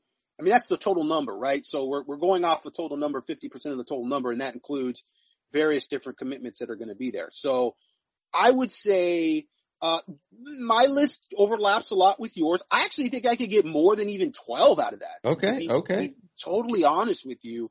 And Did I again, have don't anyone that, Build that I, expectations. Well, let me go through. Let me you look are, at this. you are. This is going to be a, a historic podcast and people are going to come back to this. You said 15, Gerard, and they're going to get like seven. Yeah. Uh, I mean, yeah, you think about it, six or seven. I mean, you could, I mean, who, they could get less and that's going to be a really big thing, you know, I mean, everybody's expectations, sort of like with the, uh, the I'm portal. cutting this entire section. I'm just going to cut this entire section. with the portal, you know, everybody was waiting for, you know, after spring ball is going to be crazy, crazy. And then like that first day, May 1st comes and goes and everybody's like, uh, crickets, what's going on? You know, so you never know. I mean, how these things play out, not necessarily like they're going to get all these commitments, you know, the Sunday or Monday right after the official visit weekend. That, that let's make it clear that's not going to happen. Uh, but nevertheless, looking at this list, David Peavy, we don't know a lot about David Peavy, but we know that Oregon and USC probably the top schools on his list. So there's potential. He could be a commitment there. Cade Eldridge, right now, a lot of people feel like USC leads for him. I would agree. That's potential. Grant Buckey, USC is battling Stanford. He's a Stanford legacy, but USC, man, you want to come play football. You want to win a national championship. You want to do big things. I think Grant Buckey is a guy that USC could definitely get. The 6'5", 265 pound defensive lineman out of Liberty, Bakersfield, California. That's a potential guy. Bra- Braylon Shelby already been to USC. Um, he's looking at Texas and USC. I think that Texas probably leads there, but USC is within striking distance. I think there's potential there for USC. So I think out of that group that I just mentioned, David Peavy, Cade Eldridge, Grant Buckey, Braylon Shelby, I think Eldridge and Shelby kind of feel more like USC right now. Like there's more potential for USC right now. Uh, Malachi Crawford for sure. I think could definitely commit that weekend at USC. Uh, Terrence Green is another guy I could see committing to USC over the summer. So I agree with that. Quinten Joyner, we know is going to be on that official visit weekend. He's already committed to USC. So you have to count him in that, uh, you know, grand number, the overall reaching number. Christian Gray, I don't agree with. I okay. Okay. don't agree with. I know you spoke to Christian Gray after he took his first unofficial visit to USC. I think it was in January and you got a real vibe from him. And, and I do think that he's one of those sort of guys under the radar that uh, Donte Williams recruits and probably has USC in a much better place than most people would think. But oh, I wouldn't, I, I couldn't say that I would expect him, not expect him, but see him as being part of that group. If, uh, if I had to pick 10 to 12 guys out of that group, I don't think, uh, he would be a part of that group. Braxton Myers already committed, would be a part of that group. Walker Lyons, I agree, uh, would be a part of that group. Uh, Zach Branch, so we know already committed. Um, Amos Talalele, yes, I agree. I think, uh, there's a good chance USC, uh, could get him. He's going to potentially take that official visit to Washington the 24th. USC probably wants to lock him down and say, you don't need to take that visit to Washington. so Amos Talalele would be a part of that group. Elijah Page also. Uh, Lucas Simmons, the 6'7", 300 pound offensive tackle from Clearwater, Florida, also would be a part of that group. And Mateo Uiagalelei, I think, uh, could be a guy that would commit as a part of that dozen. So I don't know how many that is. That was like 13, 14 probably at this point. Um, but I think for a, a solid dozen, yeah, I think you could get out of that group. I wouldn't be shocked if USC, uh, got commitments from those players. I mean, you gave also, me 10. You gave me 10. I gave you 10. Okay. And there's, there's also, uh, Marquise Deal, who, you know, I know likes USC a lot because they're recruiting him more as a defensive lineman than an offensive lineman. Um, we're not really sure, you know, what their reach is going to be into Texas at this point. Um, again, with some of the out of state guys, it's really about building that faith that, hey, we're going to have a good season next year. You know, we're going to be good next year. We're going to turn things around. The culture is what you think it is, uh, because there'll be a lot of momentum during the summer and a lot of these guys around each other. You know, basically this is sort of top of the board weekend for USC. They're not maybe going to have every guy that's at the top of the recruiting board visiting that weekend, but it's a lot of those guys. And so, you know, I'm sure they're going to say, Hey, look around this room. This is the 2023 class we want to sign. This is the class that we want to use to move forward to turn this program around. Now, obviously they want to turn the program around even before that point and they want to do it with this 2022 transfer class, but this is sort of, I guess, the national championship class. This is how they would sell these guys and say, look around, these guys you see in the room, this is going to be what's going to be in the locker room the night of the national championship game, uh, in the next two years or, or whenever. And this is what we're going to use to turn USC football around. And so they're going to want to use that um, you know, recruiting, always talk about it as sort of three dimensional. You've got the evaluation part of it. Uh, you have the logistics organization part of it and certainly the evaluation part of it. This is where you have come to the conclusion that this is the top of your board. And now you have to use your logistics and your organization, your guys that are in the office that are doing the player personnel job, uh, Drew Fox, Spencer Harris, you know, they gotta make sure that everything goes well. Um, Annie Hansen and her group are going to have to make sure that, you know, you've got faces and people that are recruiting in front of these kids all weekend long. Uh, you got to get them on campus. You got to get their families on campus. You got to get them checked in in their hotel rooms. You got to get them from point A to point B to point Z during this weekend. So the logistic part of it is very, very important. This is a, a big deal. And this is, you know, where support staff comes in, uh, incredibly because you've got to be able to make sure that everybody's happy and everybody's, you know, fed and everybody's, you know, just feeling good about the weekend and, and everything goes smoothly. So the logistics part and then salesman part of actually, you know, getting those coaches in front of these kids, being able to say whatever it is, those right words, finding the champion and being able to sell them on what USC is doing now from a football and academic standpoint, selling them on their future, selling on them on their development and what USC can do for them and knowing that, uh, you know, that salesmanship of not only the university, but yourself as a coach, your resume and what you can do for that player is going to be what closes the deal for you. And, and there's also, you know, there's kind of a fourth dimension to it that goes along with the salesmanship aspect of it. but it's the read because USC's got to have a good read from this weekend. You know, they need to know coming out of this weekend, all right, do we have a good shot at this player or that player? You don't want to have a false sense of confidence with, you know, a handful of guys coming from this weekend thinking, oh, we're going to have a shot at this guy, we're going to have a shot at that guy. And then that precludes you from being able to go and pivot and recruit other players, specifically local players, because that's really going to be the thing. Now, USC can win next season. They will be able to have a shot at some of these guys locally that maybe they wouldn't, uh, if they have a bad season. Cause if you strike out on some guys this summer that you're recruiting out of state, your top guys, and then you pivot and you're like, okay, we got to get back after some of these local guys, maybe, you know, a plan B type player and they know it.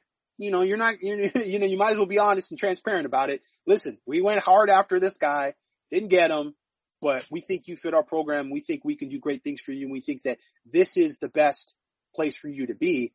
If you're not able to win games, then you end up in uh, Clay Heltonville. You know, you end up, uh, with the 2022 class or that 2019 class where you put all your eggs in the baskets of Bryce Young, of Justin Flowe, of Mike Drennan, and you got none of those guys. And you didn't have plan Bs to be able to fall back on. So read is a very big part of this. And some coaching staffs are good at reading recruits and some coaching staffs are not. You know, I think one of the good things about Lane Kiffin and his staff, Lane was a very relentless recruiter, but he's also very good at reading who they had a good shot at and who they didn't have good shots at. And so that's a big part of all this as well, It's to know where you stand with these kids afterwards. Cause li- listen, a lot of kids don't want to tell anybody no. And there's many cases where recruits will tell multiple staffs, yeah, I feel really good, coach. I, I think I really want to come to your program. I, I see myself at your program. And you've got multiple schools coming away thinking they're going to get a kid. And obviously only one of those schools is. So you have to read past that. You have to read past the good vibes and you have to read past the, the projection. And we talked about this a little bit with Josh Conerly and some of these other transfers where, you know, you sort of have your list and you start crossing off and checking boxes and go, well, this makes sense. He should go to USC because logically it makes sense. Well, logically for you and how you rationalize what works for the recruit is not necessarily what's going through their mind. So you have to really try to have that insight into someone that's close to them. Again, finding that champion, that's part of that recruiting process to really know where you stand legitimately in their recruitment. Gerard, you went in there. You waxed poetic. And I do want to say we, we were, we connected on nine on our list. Uh, I did consider Shelby. I did. We disagreed on Gray, as you mentioned. Uh, but the one you didn't mention was Walker Lyons. No, I think Walker Lyons. I mentioned him. Yeah, I could think oh, okay. be a, a commitment. Then we're 10. Then we were yeah. 10 of my 11, which is not bad which is not bad. We only differed on one, so well done. And it's reason why we're we're co-hosts together. That's the reason why our one stars together make two stars. That is correct. Okay, so we have those updates. Gerard, anything else you want to add before we move into? Uh, well, you did have one update for the June 10th weekend. Yeah, we talked about this uh, previously. Jordan Hall was kind of like people were saying that he was going to be there for the 16th weekend and he'd really not retweeted that or, or put any information out that confirmed that. He had just, uh, over the weekend said that he is going to be at USC June 10th. So the, uh, 6'4", 300 pound defensive tackle from Jacksonville, Florida will be a part of that June 10th weekend, which, uh, right now it only has, uh, two other, uh, recruits that are scheduled to come in for USC. Tackett Curtis, who we talked about, also moved his visit around. He wanted to get a little more face time with the coaches, a little more one-on-one time. And so he's going to be on campus June 10th as well. And John Walker, uh, the 6'3", 310 pound defensive tackle from, uh, Kissimmee, Florida, Osceola High School, uh, another Florida defensive lineman. So, you know, interesting. Both of those guys, you know, USC, I think would be considered on the outside looking in, uh, for the defensive tackles. We know that they're right there with Ohio State recruiting Tackett Curtis. Um, we'll see what happens. It's going to be, uh, I, I, think you'll probably get maybe five or six official visitors that weekend. I think there'll be a, a couple more visitors. I think potentially uh, a guy that we haven't mentioned, uh, verifiably for the 16th, 17th weekend being Malik Bryant, the 6'3", 235 pound outside linebacker defensive end. uh, from from Florida. He said he was going to be there on the 16th, but I could see him being a guy that gets bumped to the 10th potentially. So we'll see how that goes, uh, whether he ends up getting his uh, official visit move, But I could see a couple more official visitors on that June 10th weekend as well. All right, Hurricane, we got one more topic before we get into your favorite part of the show, which is questions. One of those major US, USC targets for the 2023 class, uh, prospect that we felt USC was moving in the right direction for, DeAndre Moore, the four-star uh, wide receiver out of Los Alamitos, went up and made a quick surprise. I don't know if surprise is the right word, but he made a quick commitment to Louisville over the weekend. Uh, Louisville, which has made a lot of inroads on the West Coast in California. They've been uh, working that NIL uh, NIL deals, NIL money. They've been they've been doing really well out here in the West Coast, especially made a lot of inroads with uh, St. John Bosco. They have several commitments there uh, with that Adidas, uh, the Adidas bag. So yeah, that that certainly puts USC in an interesting position moving forward with the wide receiver class with Brandon Inniss, and we talked about him maybe trending a little bit more towards Alabama, Ohio State. The other guy maybe USC fans felt good about if they didn't get Inniss was DeAndre Moore. He's now going to be a Cardinal. So where does USC go from here? There are some options, but I don't think in the long run it's going to be an issue, as you mentioned, recruiting wide receivers for this offense. But it does put USC in an interesting position uh, for this cycle at the moment. Yeah, it does. And again, I think the receiver position, there's not a lot of panic there. And if USC is able to win some football games, certainly a guy like DeAndre Moore, they will keep their foot in the door with. You know, he's never going to be too far away from USC when you've got Malachi Nelson there and you've got Makai Lemon and you've got a lot of USC people around him. And if USC's in some big games and they win some big games, certainly you could see DeAndre Moore up on campus. But I think, Absolutely. you know, again, we go back to actions speaking louder than words. And he got up for that unofficial visit to USC, had a meeting with Lincoln Riley and Dennis Simmons, and they sort of talked through the transition period of them leaving Oklahoma for USC. And that was sort of a sore spot from what I gather with DeAndre Moore. And they needed to kind of sit down and talk with him about that. Now coming away from that meeting, it sounded like USC was the lead school for him. At least that was what I was being told, led to believe. But he didn't get up for the spring game and he didn't get up to my knowledge for uh, many of those practices. And so that was a little interesting. I, I, it didn't seem like, you know, that meeting followed with, oh man, I want to get up to USC a bunch more times now and I'm so much more interested in their offense and I'm so much more interested in what they have to say in the school. And to be fair, DeAndre Moore had been up to USC previously. He'd been up to USC a, a few times uh, before he committed to Oklahoma. So it's not like, you know, he's never been to USC. He's a guy originally from Southern California, went to Vegas for a while, played at Desert Pines, and then now he's back at Los Alamitos. So um, yeah, he's not going to be too far away from USC to be able to recruit. They're going to have access to him. Um, but something that's interesting that I feel like we spoke about in our first podcast, maybe it was the second podcast, but our first composite podcast, I felt like we talked about DeAndre Moore and we talked about NIL and how one man's five star is, or excuse me, correct that. One man's three star could potentially be another man's four star, and one man's four star could be another man's five star when it comes. You have you have mentioned this, yes, this theory. Yeah, to, to in an NIL respect, in that you know DeAndre Moore becomes a guy that Louisville kind of wants to build around. You know, like he's going to be one of the top guys committed in their class. Whereas with USC, if everything goes right for USC for the 2023 recruiting cycle, he's just sort of one of many guys. And so, you know, some people, you know, they, they, they don't understand it through the prism of, you know, what the school has to offer, this, that, and the other. But, you know, we saw with DeSean Jackson back in the day when he decided to go to Cal over USC, he didn't want to be the guy that was playing opposite of Patrick Turner. He didn't want to be the opposite of all these other players that USC was recruiting and all these other great players that they had already in the locker room. He wanted to be the guy and he knew at Cal he could be the guy that they would literally build that offense around him. And that's what they did. And he was successful at Cal. He didn't win a lot of games. You know, he, he never sniffed a national championship, uh, or a Rose Bowl, but nevertheless, he was the guy and they sort of built around him. And with the era of NIL, you take that to another level in terms of earnings as well. And so, you know, perhaps DeAndre Moore is sort of like that five star for Louisville, where USC he's just a four star and he doesn't feel like he's going to get everything from that that uh, maybe a Malachi Nelson would get, or or some of those guys that are higher up in terms of their notoriety and the exposure they're going to get because of the position that they play. So that's an interesting dynamic in that in that you know we look at NIL and all these schools that are not going to be able to complete this, that, and the other. You know, Louisville is, is sort of a mid-major program, but they're using this to their advantage to be able to cherry pick some guys that, hey, why do you want to be the third receiver at Alabama?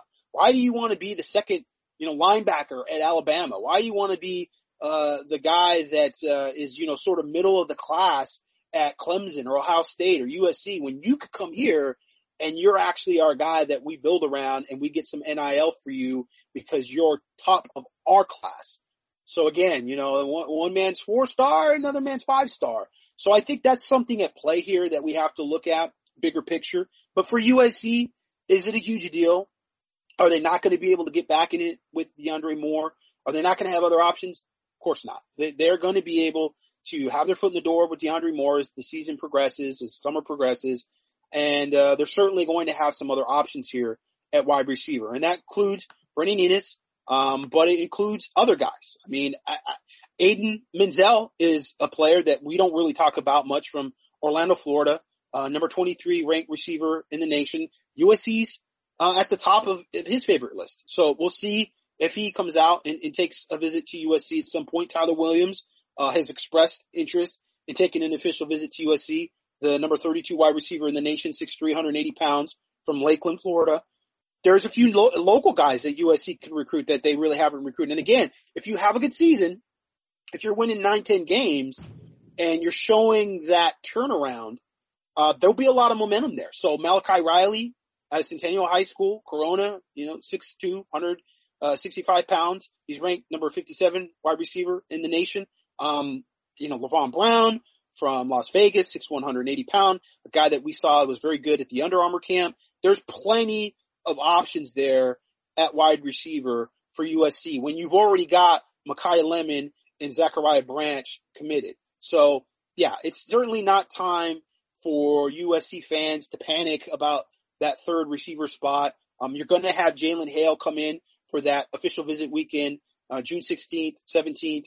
Uh, he's 6'2", 175 pounds, ranked the number nine wide receiver in the country, a four star from Longview, Texas. Um, certainly not a player that you would necessarily look at and say, okay, uh, this is the next guy in line. USC's got a lot of uh, competition for Jalen Hale, Texas A&M, Oklahoma, Texas so on and so forth. The SEC schools will be after him, like Alabama. Uh, he reminds me a little bit of uh, maybe Chris Marshall, somebody that USC uh, recruited last year at wide receiver. Uh, ended up committing to Texas A&M. Uh, he's got a little T-Mac McMillan to his game. I think he's a little faster than T-Mac. He ran like a 10.51 in the 100 meters just recently. Uh, T-Mac is not that fast, but uh, has a little bit of that ability for the 50-50 ball. Uh, a very good player, but a guy that, you know, we've talked about in previous podcasts. We've talked to Jalen Hale and didn't know a lot about USC, didn't know a lot about LA. Uh, didn't seem like, uh, from that standpoint, there was a ton of interest, but now that you have, uh, basically that Oklahoma staff, you know, in terms of relationships, that also obviously changes things. Uh, but he's a guy that you would like to have seen come in unofficially because he's unofficially visited several schools already, USC not being one of them, uh, just to kind of show how serious he might be in USC. Um, so this is more of a, you know, get a feel, see where, you know, you get some traction with his family, uh, getting him on campus and maybe recruit him from that point going forward. Uh, but we'll see if he makes a decision before the end of the summer. Uh, and if, uh, you know, that happens, then maybe it's going to be a little harder to bring him back out on an unofficial visit and be able to flip him. Another poetic wax by Hurricane, Gerard Martinez. Thank you so much for that, Gerard. One other guy that I would mention too. Oh my goodness. is an athlete who might be better at defensive back, but I've mentioned him before. Who you love. You love. Ethan O'Connor.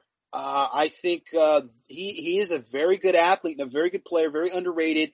you know, when you've got Malachi Nelson, you've got Makai, and you've got DeAndre Moore there at Los Alamitos, uh, you don't hear a lot about Ethan O'Connor, but a very productive player that plays both sides of the ball and a guy that I've seen play in person a few times and really likes. Uh, and I think has got his best football ahead of him and could be one of those guys that, you know, people lose track of and all of a sudden ends up in the NFL because everybody was focused on, uh, all the other top players. So, uh, another potential, uh, option at receiver. Again, I, I don't know that I don't maybe like him a little more at defensive back. Um, but USC's kind of keeping him warm a little bit and they've been recruiting him. Uh, but not necessarily a guy that, uh, they pushed in hard on. And with that, we have reached the end of our normal portion of the podcast. And then we're going to go into some listener questions, Gerard. Is your voice ready for this yeah. final run of questions? We are ready to answer the most ambiguous, open-ended questions rapid fire. okay. Uh, this one comes from D from Central Cal- Central Valley. Uh, thank you, D. You always seem to have a question uh, for us uh, every week. And again, if you want to hit us with questions, I always forget to do this at the top of the hour because I don't know how many people or percentage of people actually make it to the questions after two hours of listening to us talk. But you can email at us at podcast at uscfootball.com. Just make sure you mark it for two star podcasts, those Latino guys, uh, Jimbo and Saban, uh, Hurricane, uh, two star podcast, whatever you want. Just address it to us and we'll make sure we'll get it in our list. Again, this comes from D from Central, the Central Valley. I am old enough to have seen former star running back Ryan Knight play in high school. I was sure he was going to be the next Charles White for USC. Obviously, I was wrong. Can you please, can you please give us a U.S. recruit that you saw in high school that you were sure was going to be really good, but turned out to be a disappointment? Not injury related or legal issues. Thank you. Uh, my first question is, who is Ryan Knight? Uh, Ryan Knight, I believe, played at Rubidoux High School he was the brother of Sammy Knight. And so an IE guy, Riverside guy, not a okay. Central okay. Valley guy. If I'm talking about the right Ryan Knight, I'm doing a um, Google search. I'm just let, I'm just I'm just stalling right now. The guy that comes to mind, certainly first and foremost, would be Whitney Lewis. Mm. Now, there's some extraneous circumstances there with Whitney Lewis and him having dyslexia and that being a bit of an issue with him academically and it kind of derailed his career a bit at USC and uh, he came to USC way overweight. Um, they didn't find out that he had dyslexia, I think, until his senior year, which is kind of ridiculous considering he went to a private school in St. Bonaventure. But they diagnosed. But all I care about football. They don't care about. I didn't say that. You did. and uh, I agree with you. The lens he got on campus and uh, was about 240 as a receiver, about 6'1", 240. They played him a little bit at fullback. He didn't want to play fullback or running back.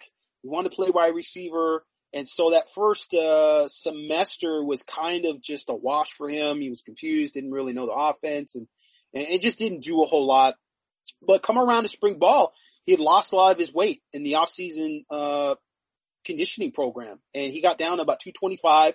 And this was that spring ball when Mike Williams left USC to try to go to the draft, which, you know, was obviously a huge mistake. And you think about, man, if you would have added Mike Williams to that team, holy cow. But Whitney Lewis stepped up and he looked like the guy. He looked like the next guy. It's like got Reggie there and Whitney is the guy. And you got to remember, Whitney Lewis out of high school was a thousand yard receiver and a thousand yard rusher. He ran a 438 at the Nike combine at like 230 pounds. He was a dude and he a had dude. a lot, he had a lot of potential. And so we saw glimpses of that in spring ball where he lost that weight and he made some great catches. He was playing receiver and it was like, man, he's going to be the starting wide receiver. Mike Williams, they're not going to let him back after taking the money from the agent. They're going to put Whitney Lewis in there and then they've got uh, Dwayne Jarrett, he's going to come in during the summer as a receiver. And man, that's going to be good. USC is going to keep on rolling. And unfortunately, the grades came in. The, the academic issues came in and he had to leave USC and it basically derailed his career. He ended up transferring, I think, to, it was Montana or maybe Montana State. And we didn't really hear from Whitney Lewis after that point. So he would have been one, uh, understandably in terms of the context though and the spirit of the question, maybe John Houston to some extent because I felt like John Houston had pro potential and John Houston had a good career at USC. It wasn't like he was bad at USC. He was a starter.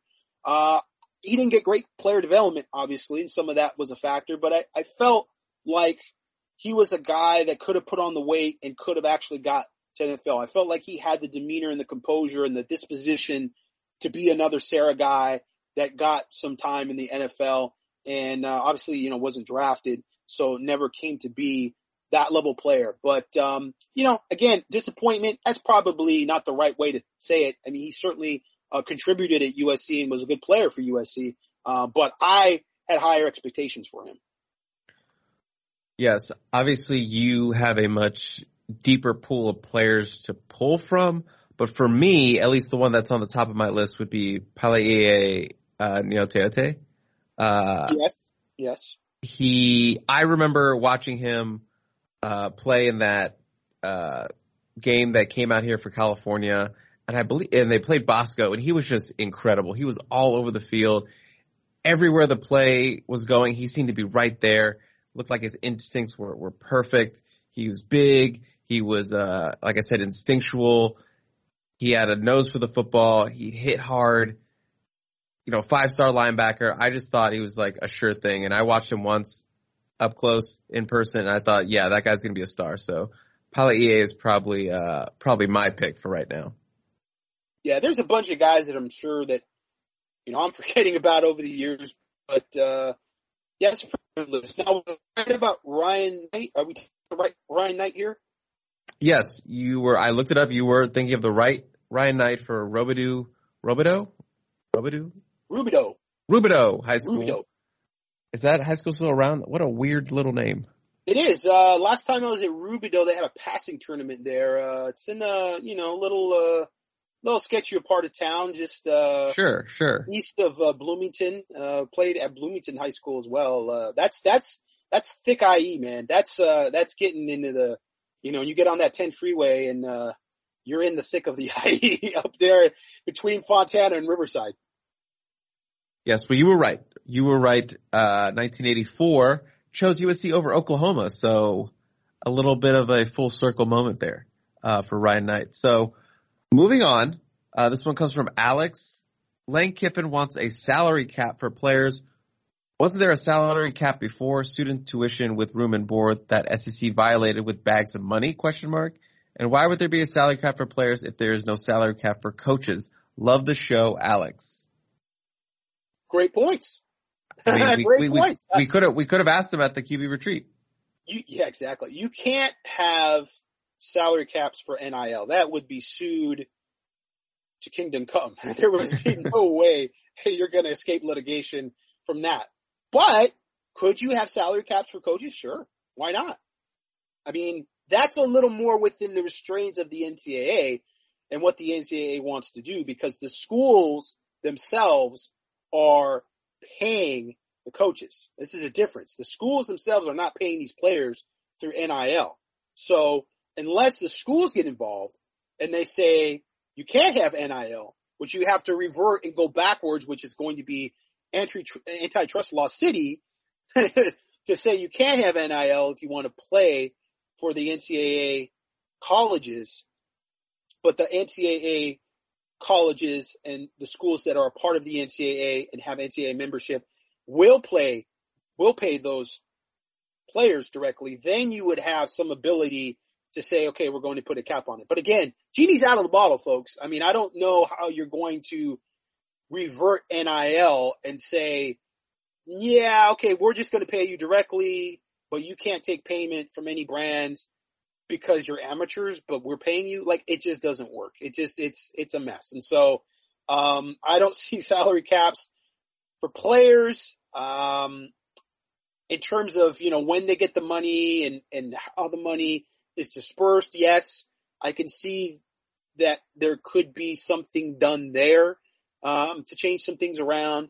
And certainly there's going to have to be some regulations and some rules that are put in that uh, stop boosters and collectives. But again, we talked about the boosters being able to go around that and just create some shell companies that are fake that are going to, you know, uh, involve uh, branding and marketing and and what have you. And I don't know. I mean, maybe there's some things that can be done that it becomes just very difficult for uh, someone to put up a fake company. It's not worth them, you know, putting up a fake company, the, the amount of time and effort because of the audit that the NCAA may require of them to be able to prove that this is an actual job. This is an actual endorsement. This is an actual sponsorship and it's not just some millionaire guy that wants to give a player money so he goes to a specific school.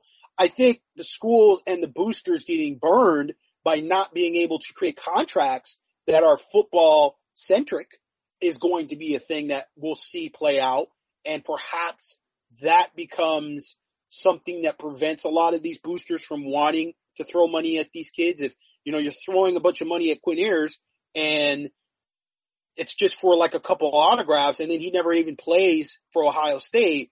You know, did that millionaire actually get anything out of that? Like you, dude, you paid the guy $2.1 million and he didn't even play and you, it's basically you just blown $2 million. That guy's going to think twice about ever doing that again. So if you cannot, uh, connect these donations, quote unquote, or these sponsorships, uh, to a actual performance uh, point in a contract. that says you have to be at this school and you have to play football for this long or you have to have this many touchdowns or you're the starting quarterback and so on and so forth. Then, you know, maybe that just doesn't become worth it for these donors and they'd rather put it into facilities or something that's a little more of a sure thing in terms of their investment. I just want to mention that the, the donor or the booster that, about the $2.1 million Quinn Ewers deal. He's like the unofficial third member of this podcast. He comes up all the time on this podcast. We need to figure out who that guy is and, and, and we should do an investigative report. I mean, I don't think he wants to talk about that publicly. uh, I mean, you know, did, was there something there within a contract of some sort that he didn't have to pay that money in full or it was like over the course of so many years that you signed so many autographs? Because I believe it was autograph related, correct? I think you, I think right, right. It was autograph. Yeah. So is it like, hey, you got to sign a thousand autographs every year, and then I give you this much of the money? Like from what we understand from Nico Iamaleava's contract, which a lot of people dispute the the number, the the amount that has been reported of eight million dollars, and they say it's not true. But nevertheless, it was reported he doesn't get all that money up front. It's two million dollars each year, but supposedly there are things involved with him being the starting quarterback at Tennessee, which is a big no-no. It's completely it's a no-no. Can't do that. Legal to do that according to the NCAA. But we've seen all of these universities go to their states and they're trying to get certain bills passed about collectives being able to talk to not only the prospects, but they're being able to be dialogue between university officials and the boosters about recruits and players. And that's interesting because it just seems like everybody's getting ready for some retroactive lawsuits um, that will happen with the NCAA going after any universities that use these collectives to induce uh, kids to go to a specific school. And so what these universities want to do again is be able to sort of hide behind the state and have the state sue the NCAA or go after the NCAA if the NCAA decides to levy any penalties or sanctions on the schools instead of the school fighting the NCAA one on one like USC did. Yeah, the the deal was 1.4 million. It was over three years, so maybe he didn't lose all that money. Maybe he yeah, only lost. Perhaps. Yeah. If it was over four years, and again, you know, uh, what it actually was in terms of the language of the contract, was there an actual contract there? Um, that all comes in to, to, to, to, to the, you know, how it works with these donors and, and whether they feel like it's a, a worthwhile investment to be able to, you know, land these players. Uh, the $30 million recruiting class that Texas A&M put together you know, I'm sure there's, yeah, there's contracts here. And the thing that's scary is right now, I know a lot of these recruits do not have agents and they may have lawyers that look over these things before they sign them. but a lot of them do not have agents. So, you know, what they're signing and, and, and, you know, the issues that might happen if, you know, out of that class that Texas A&M has, you have a few guys that want to transfer and want to leave. You know, are they actually locked in to staying at Texas A&M and A&M no matter what? And then on the flip side, I mean, what about if you have a player that uh, just ends up not being very good and he's a bit of a bust? You know, does, does Texas A&M just eat that like you would a regular franchise in the NFL? Or do these boosters already, you know, doing some things maybe behind the scenes that they shouldn't be from a business standpoint, try to do some things behind the scene to get out of those contracts? It's, uh, there's a lot of fallout that could come from this. There's a lot of horror stories that could come out of this and we're just going to see how it happens. And, and, um, if, uh, that's what actually brings regulation, if those type of things happen, that's when you're going to start to see the government come in when, you know, uh, you see people saying, you know, I was a 17 year old kid. I didn't know any better and they made me sign this deal. And it turns out I was signed away for life and I couldn't do this and I couldn't do that. And all of a sudden that gets in front of Congress and then it becomes, you know, Ed O'Bannon or, or what have you, where the government decides that uh, they want to start to get involved and start to sniff around a bit into uh, not only the boosters but the universities themselves and what they're doing and uh, there's already been quite a bit of talk about, you know, government regulation over NIL and um, whether that would be a good thing or not. Let's stay on that NIL path with this next question, which comes from my guy Shel Borski. If NIL stays prominent in the call in the sport of college football, do you think the art of recruiting will become a thing of the past? Will coaching staffs be more focused on development and scheme and not on recruiting since money will bring players to a school? If so, Tosh Lupoi might be in trouble up at Oregon. That's an interesting question, an interesting thought. Just that if everything is considered equal and it's all about money, does does it matter to have a guy who's a really really good recruiter when all the checkbooks will be the same? You know, if that makes sense. Well, if all the checkbooks are the same, then yes, because you still have to have a deciding factor, and that would be the relationship that you have with the coach or the fit or the school academically. The question becomes if the checkbooks are not all equal and it just becomes who pays more. And if there's some schools out there that are going to pay millions of dollars and other schools can't, then it just becomes about who you're able to get with your budget. and, and even still, I think there's definitely going to be some recruiting that has to be involved. You know, come here, take less money, uh, because, you know, we're going to do more for you. And at the end of the day, this is chump change that you're being offered.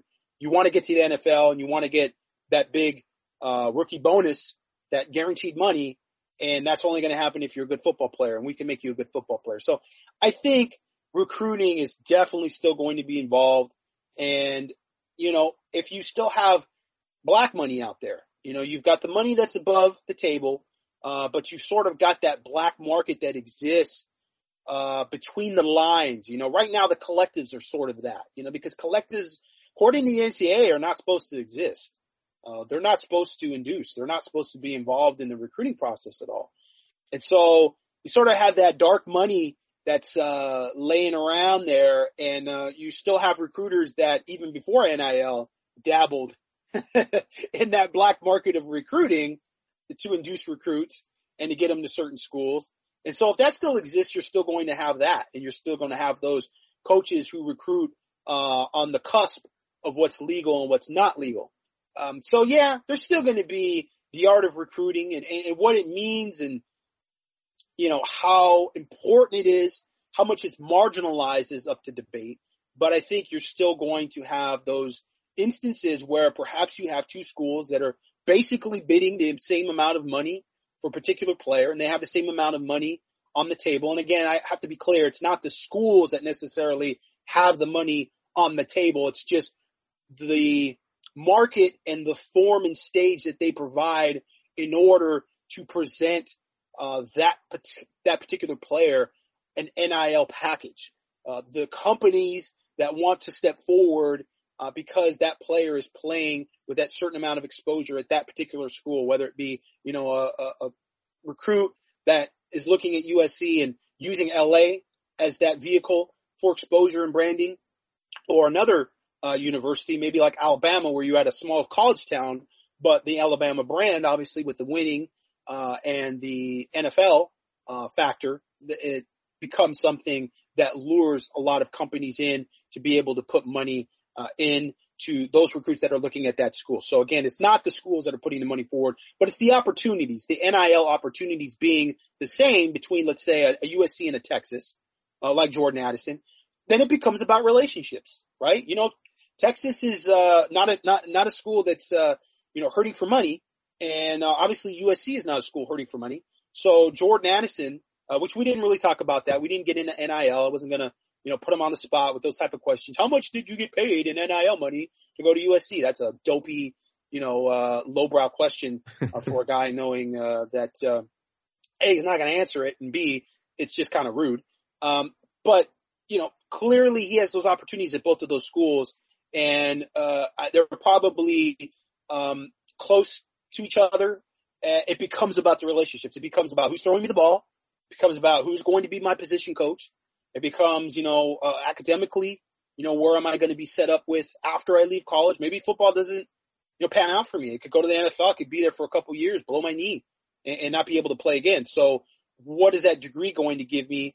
And all those other things. So that becomes very much about recruiting. You've got to sell that to, uh, the, the, the, the players. You have to sell, you know, your development to those players. And that's all part of, again, that three dimensional aspect of recruiting of, uh, you know, being able to evaluate who you want and who's going to be able to contribute to your football program, you know, the logistics and the organization of being able to put in the right people in front of that target, in front of that prospect to be able to do the third thing, which is to sell them on the football program. Hey, Chris, this is for the two star podcast. Have you or Gerard in the last few years come across a situation where a high school or seven on seven coach has trained up and sent kids to USC only for them to underperform due to lack of development? subsequently leading the coach to try and steer future recruits away from USC. Love the work you, you guys and the rest of the team does for us and we appreciate it. This is from Kabui. I think I said that right. K-E, K-E-B-U-I, Kabui. I think I said that right. So yeah, that's an interesting question. Obviously I'm not gonna, we're not gonna name names or clubs or anything like that, but I don't know if it's in I mean, we've heard of things or rapid got, fire. Yes. Oh, that's yes. The answer yes, is yes. yes. Yes. I was trying to I, dance around or put it. Trying nicely. to find a diplomatic way to say yes. Yes. yes. Um, and you know, even you know, probably steer guys away that are on the roster right now, um, from uh, from USC and get them to transfer. So yeah, it happens, and of, of course I mean, how can you blame a, a, trainer or someone that has been involved with the player? I, I, mean, it's the same with the parents as well. You know, if you've yeah. got a son that's gone to USC and you feel like they've been underdeveloped, um, do you want your next son to go to USC and, and receive that same treatment? Very valid point, and we get that. We get those conversations all the time when we're out at events or on the recruiting trail and stuff like that. So, yeah, I mean, it makes sense, especially when you have a, a older brother that that went to USC. It's something that definitely is talked about and sort of in the back of the minds. Obviously, this is a new era, new coaching staff, so I don't think you have to worry about that moving forward, at least for right now. Our final question comes from Mike. Dear Chris and Gerard, still loving the show. I, I, I love that because it implies that he really liked the show to begin with, and we're still doing a we're still doing it right. You know, uh, he's got two questions, one rapid fire question and one longer question. First, despite all the visits, I'm not getting the vibe that Matayo is a USC lead like everyone seems to assume. Can you briefly affirm or push back on my uninformed assessment? My longer question is what each of your thoughts are on USC having most of its priority recruits on campus officially during the summer when the thought is that recruits want to see USC prove it on the field after the half-wit quote unquote coach who preceded Riley did everything in his power to destroy the program. Mike, tell me how you really feel. It seems like the current staff is pushing too close on top targets this summer, foregoing the chance to recruit from a stronger position in the fall. Obviously, their calculus appears to be that their top targets are deciding on a faster timeline, and if they miss, they will circle back to their tier because guys this because guys this fall. Hold on. If they miss, they will circle back to their guys this fall. But this is, but is this the approach you would take if you were a USC recruiting coordinator? Sorry, get a little little wonky there. Um, Gerard, what do you want to tackle first? well, I mean, first questions first. Uh, Matayo Uiagalelei, is he a USC lean? Like quote unquote, everybody seems to assume. I wouldn't assume that. I mean, I think what we assume is that Oregon and USC stand out for him. Yes, Those are the two yes, schools yes, that he's seen the most. He's going to officially visit Oregon June 24th. So he's got Ohio State June 10th. He's got USC on that big weekend, June 17th, and then he's got Oregon June 24th. If he wants to make a decision before the end of the summer, Like most Bosco kids do. yeah, you don't really want him to take that official visit to Oregon June 24th. Uh, but I think he probably does. Mhm. I think Oregon has shown they can recruit hard enough and good enough that they are going to make sure that they get in front of him before he makes a decision. What you don't want, if you're USC, is him to take that official visit and then hear sounds like USC, sounds like USC, and all of a sudden pop up for an unscheduled, unannounced, unofficial visit at Oregon right before he commits. Okay, we we've seen that dog and pony show. So uh, the assumption is that he's a USC lean. I think that it's arguable that he is a USC lean. I, I, I'm not going to sit here and try to get into the, you know, predicting and and I, again, I've, I've said it before. I'm kind of just not uh, really all that passionate about trying to make predictions for these 17 year old kids anymore with everything involved. I think you just kind of wait and see what happens. But I think USC is in a very, very good position for him. I think You uh, just his- you just made us pick twelve guys out of an official visit. that was just for fun. Hey, Okay, okay. nobody, nobody wrote that down at all, except for you. Except for Um, me. except for you. Uh, but I think with Uiagalelei, USC is in a very good position for him, and uh, certainly his relationship with Sean Nua. Um, I, I get the vibe that yeah, USC is the the leader, but again, that's just a vibe and a feeling, and um, you know, talk For a guy it. that doesn't give out much vibes. No, he doesn't. Um, but I think there's a lot behind the scenes and certainly a lot with off the field that he likes about USC. And, um, those are some obstacles. I think off the field is an obstacle for Tosh Lupoi and Oregon to overcome with, uh, Matayo Uiagalelei. I think that's really the thing that, that they have to battle against and they will battle against that with NIL and Nike and everything else. But this is not going to be completely about a football decision. I think there's a lot that goes into his education and uh, his interest in music. And USC's recruited well even before Lincoln Riley got there. I think they recruited that angle, that aspect of um, his recruitment well at USC. And so, um, yeah, I think um, you know, I don't think everybody assumes that USC leads. I think everybody assumes that Oregon and USC lead and that USC has a great shot at him. And I would agree with that.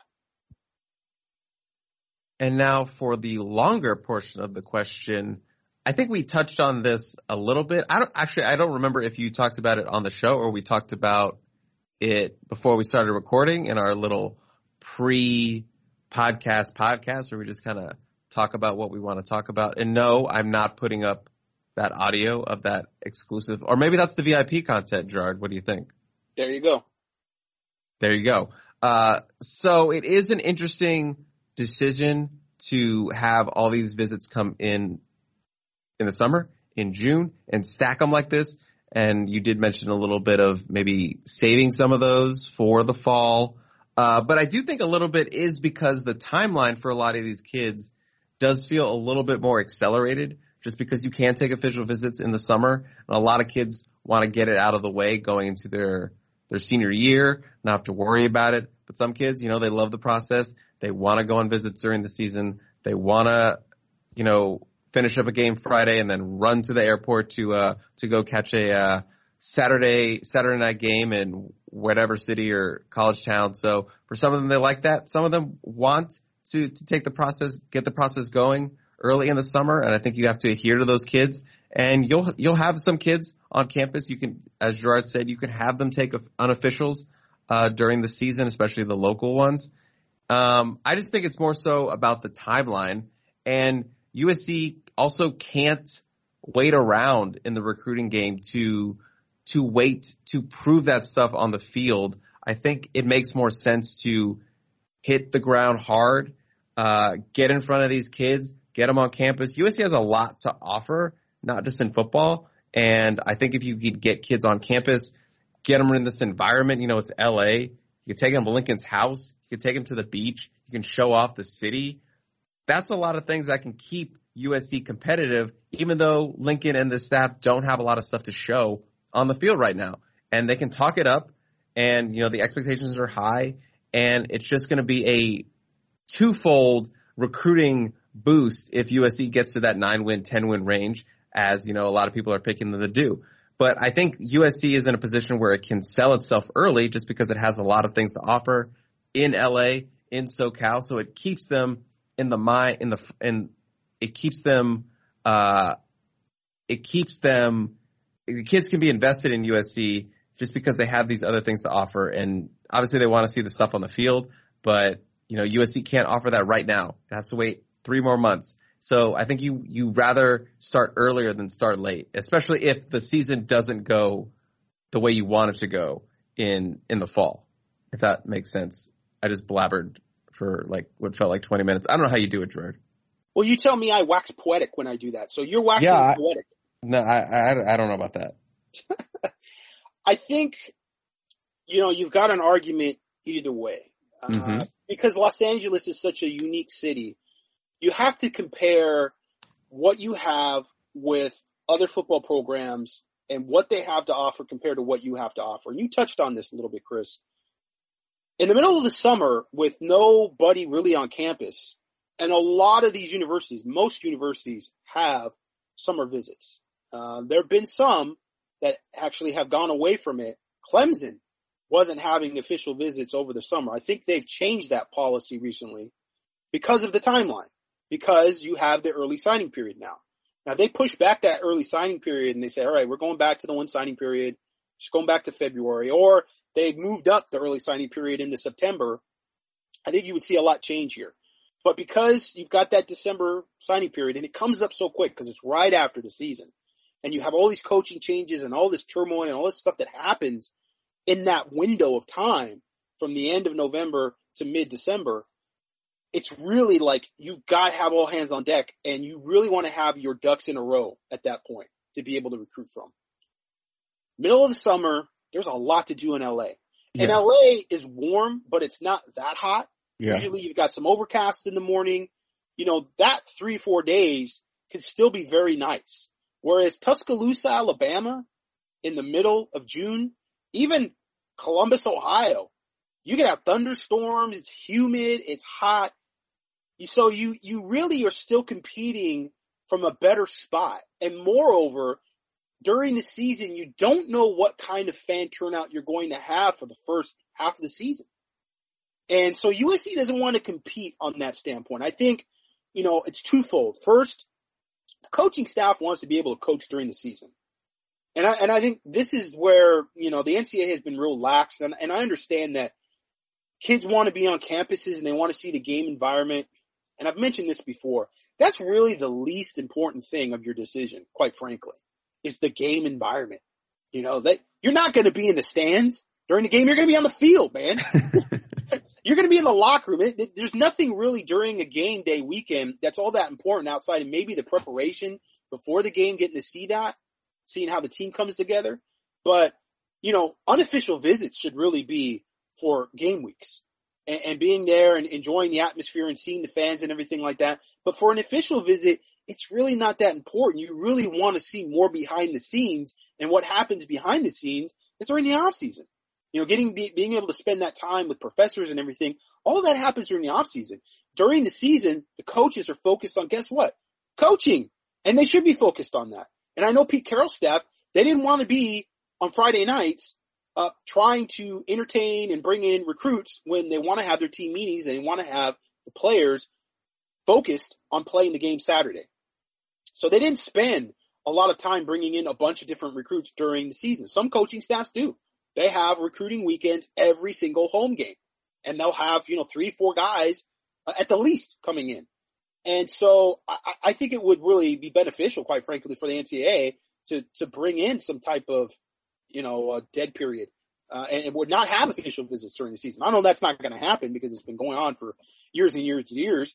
Uh, and, and kids like it, but I think if you're comparing, that's not necessarily what USC wants. Towards the end of the season, perhaps, you know, when you're hosting Notre Dame, and if you've won a majority of your games and you're actually playing for something at the end of the season, then you can bring those kids in.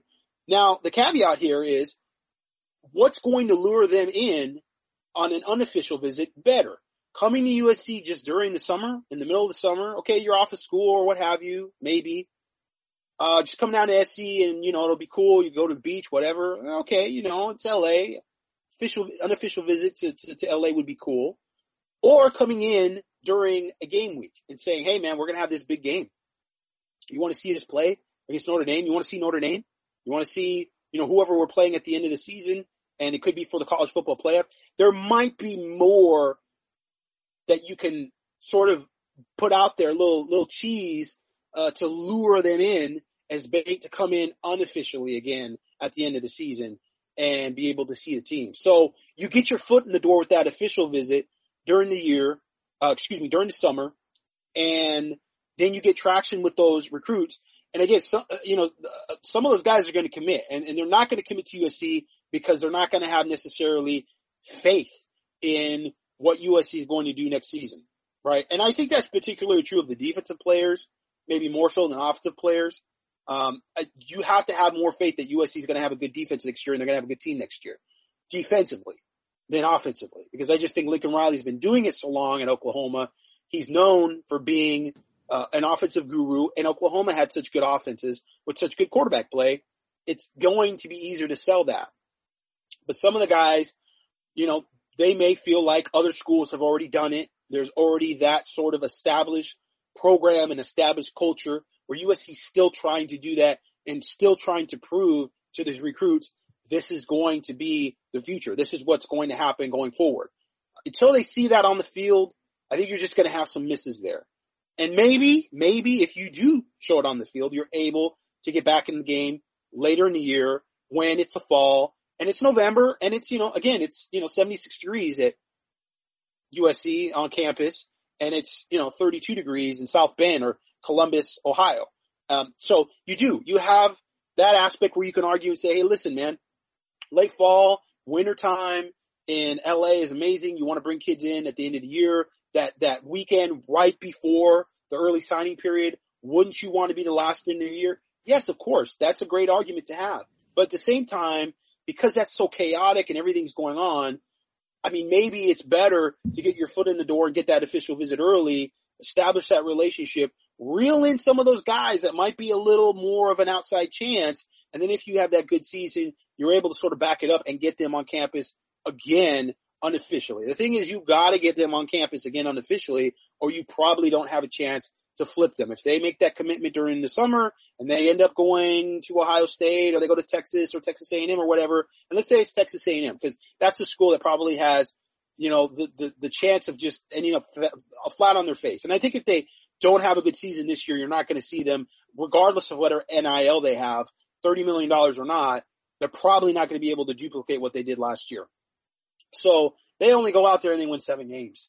You know, and USC is able to win 10 games you're still going to have to get those guys back on campus. Just because you brought them in on an official visit and they turned around and decided, oh, I'm going to go to Texas A&M, you're still going to have to get them back in LA in, you know, November or October or December even, I, I think to have a good shot at them because they're going to be out of state guys and it's just going to be one of those things where you sort of have to reaffirm what you showed them over the summer. So again, I, I think there is a debate and there is an argument for sure to, to push you know, half of these guys that are visiting right now over the summer, have them visit sometime during December. I mean, it is a chaotic week or weeks. Basically, you got two weeks there after the season, but not for USC necessarily. USC should have more stability than a lot of these programs, potentially. You've got Lincoln Riley there. It's going to be there for a long time.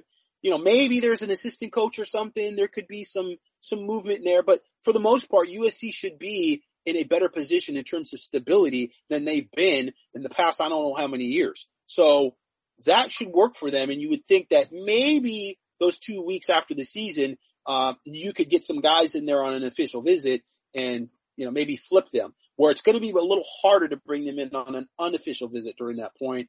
You're going to have to win those games. And again, I think that only lure is going to be maybe a big game against Notre Dame.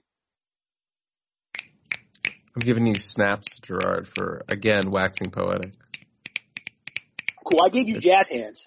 So. Oh, okay, but you can't really hear those, so that's unfortunate no. for a podcast, Gerard. Podcast. This isn't a video podcast.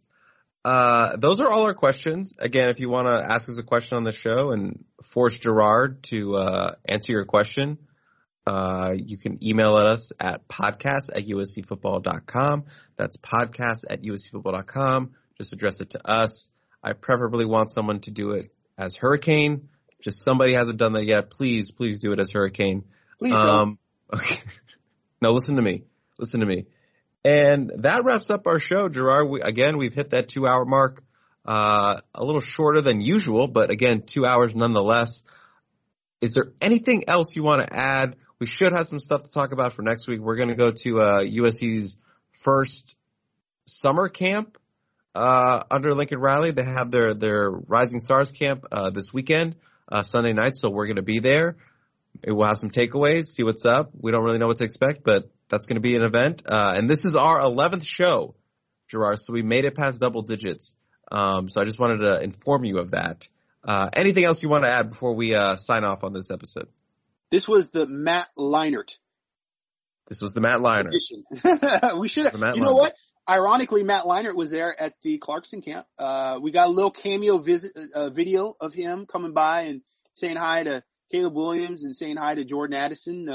Uh, his son Cole was there at the camp and he's a long time Clarkson guy. In fact, I mean, Matt Leinart kind of helped Clarkson, you know, build his, uh, brand a bit. There you, you go. Know, he was kind of one of the first national guys that Clarkson had. And so, uh, uh, yeah, number 11 and uh, number 11 retired at USC. Uh, but that's all the questions we had, and I think that's all the answers we have for this week. Uh, we'll see what happens uh, this weekend, and um, you know, as we get the camp series uh, for USC underway for June. Uh, not only do we have all of the uh, official visit weekends, which USC doesn't seem to have any official visitors coming in this first week of June, interestingly, uh, not at this time, uh, maybe some transfers. We'll see if there's anybody on campus this weekend. It still could be some visitors, but uh, none of the top high school guys that we've spoken to. It seems like uh, the 10th and uh, the 17th, uh, and certainly potential for the 24th. Although I believe that is going to be the weekend where they have that elite camp. So USC is going to have a handful of camps. They've got quite a few camps. In fact, they have a youth camp that starts today. So they're going to be not in just uh, sitting around waiting for guys to come in from LAX. They're going to have a bunch of kids on campus doing camps as well all month long. It's going to be a crazy month. If the support staff thought that February and January kind of crazy, they have seen nothing yet. Junior days, please. This is going to be absolutely insane. Uh, it's going to be crazy. This is why I do not want to take you up on your job offer as being a support staff member at Trevino Tech. It just, uh, I, it, it, listen, it's a tougher job. The position's still open, Gerard. Yes. The position's yes. still open. And I still say no. And he still says no. Well, Gerard, you know the best place to keep up to date with all things USC recruiting, right? Trader Joe's? Close. Oh. But not close. That's USCFootball.com, Gerard. Oh, yeah, of course, the peristyle. That's the, the only peristyle. Place. That is and the ob- only place you get. And, ob- and obviously, this podcast, the one you're listening to right now, it's going to be a busy, hectic, recruiting-filled June. So tune in to Two Star Podcast. We'll have everything that's going on in June and everything that's to come. Uh, so stick with us right here. I'm Chris. That's Gerard, aka Hurricane and we will catch you next time on Composite Two Star Recruits.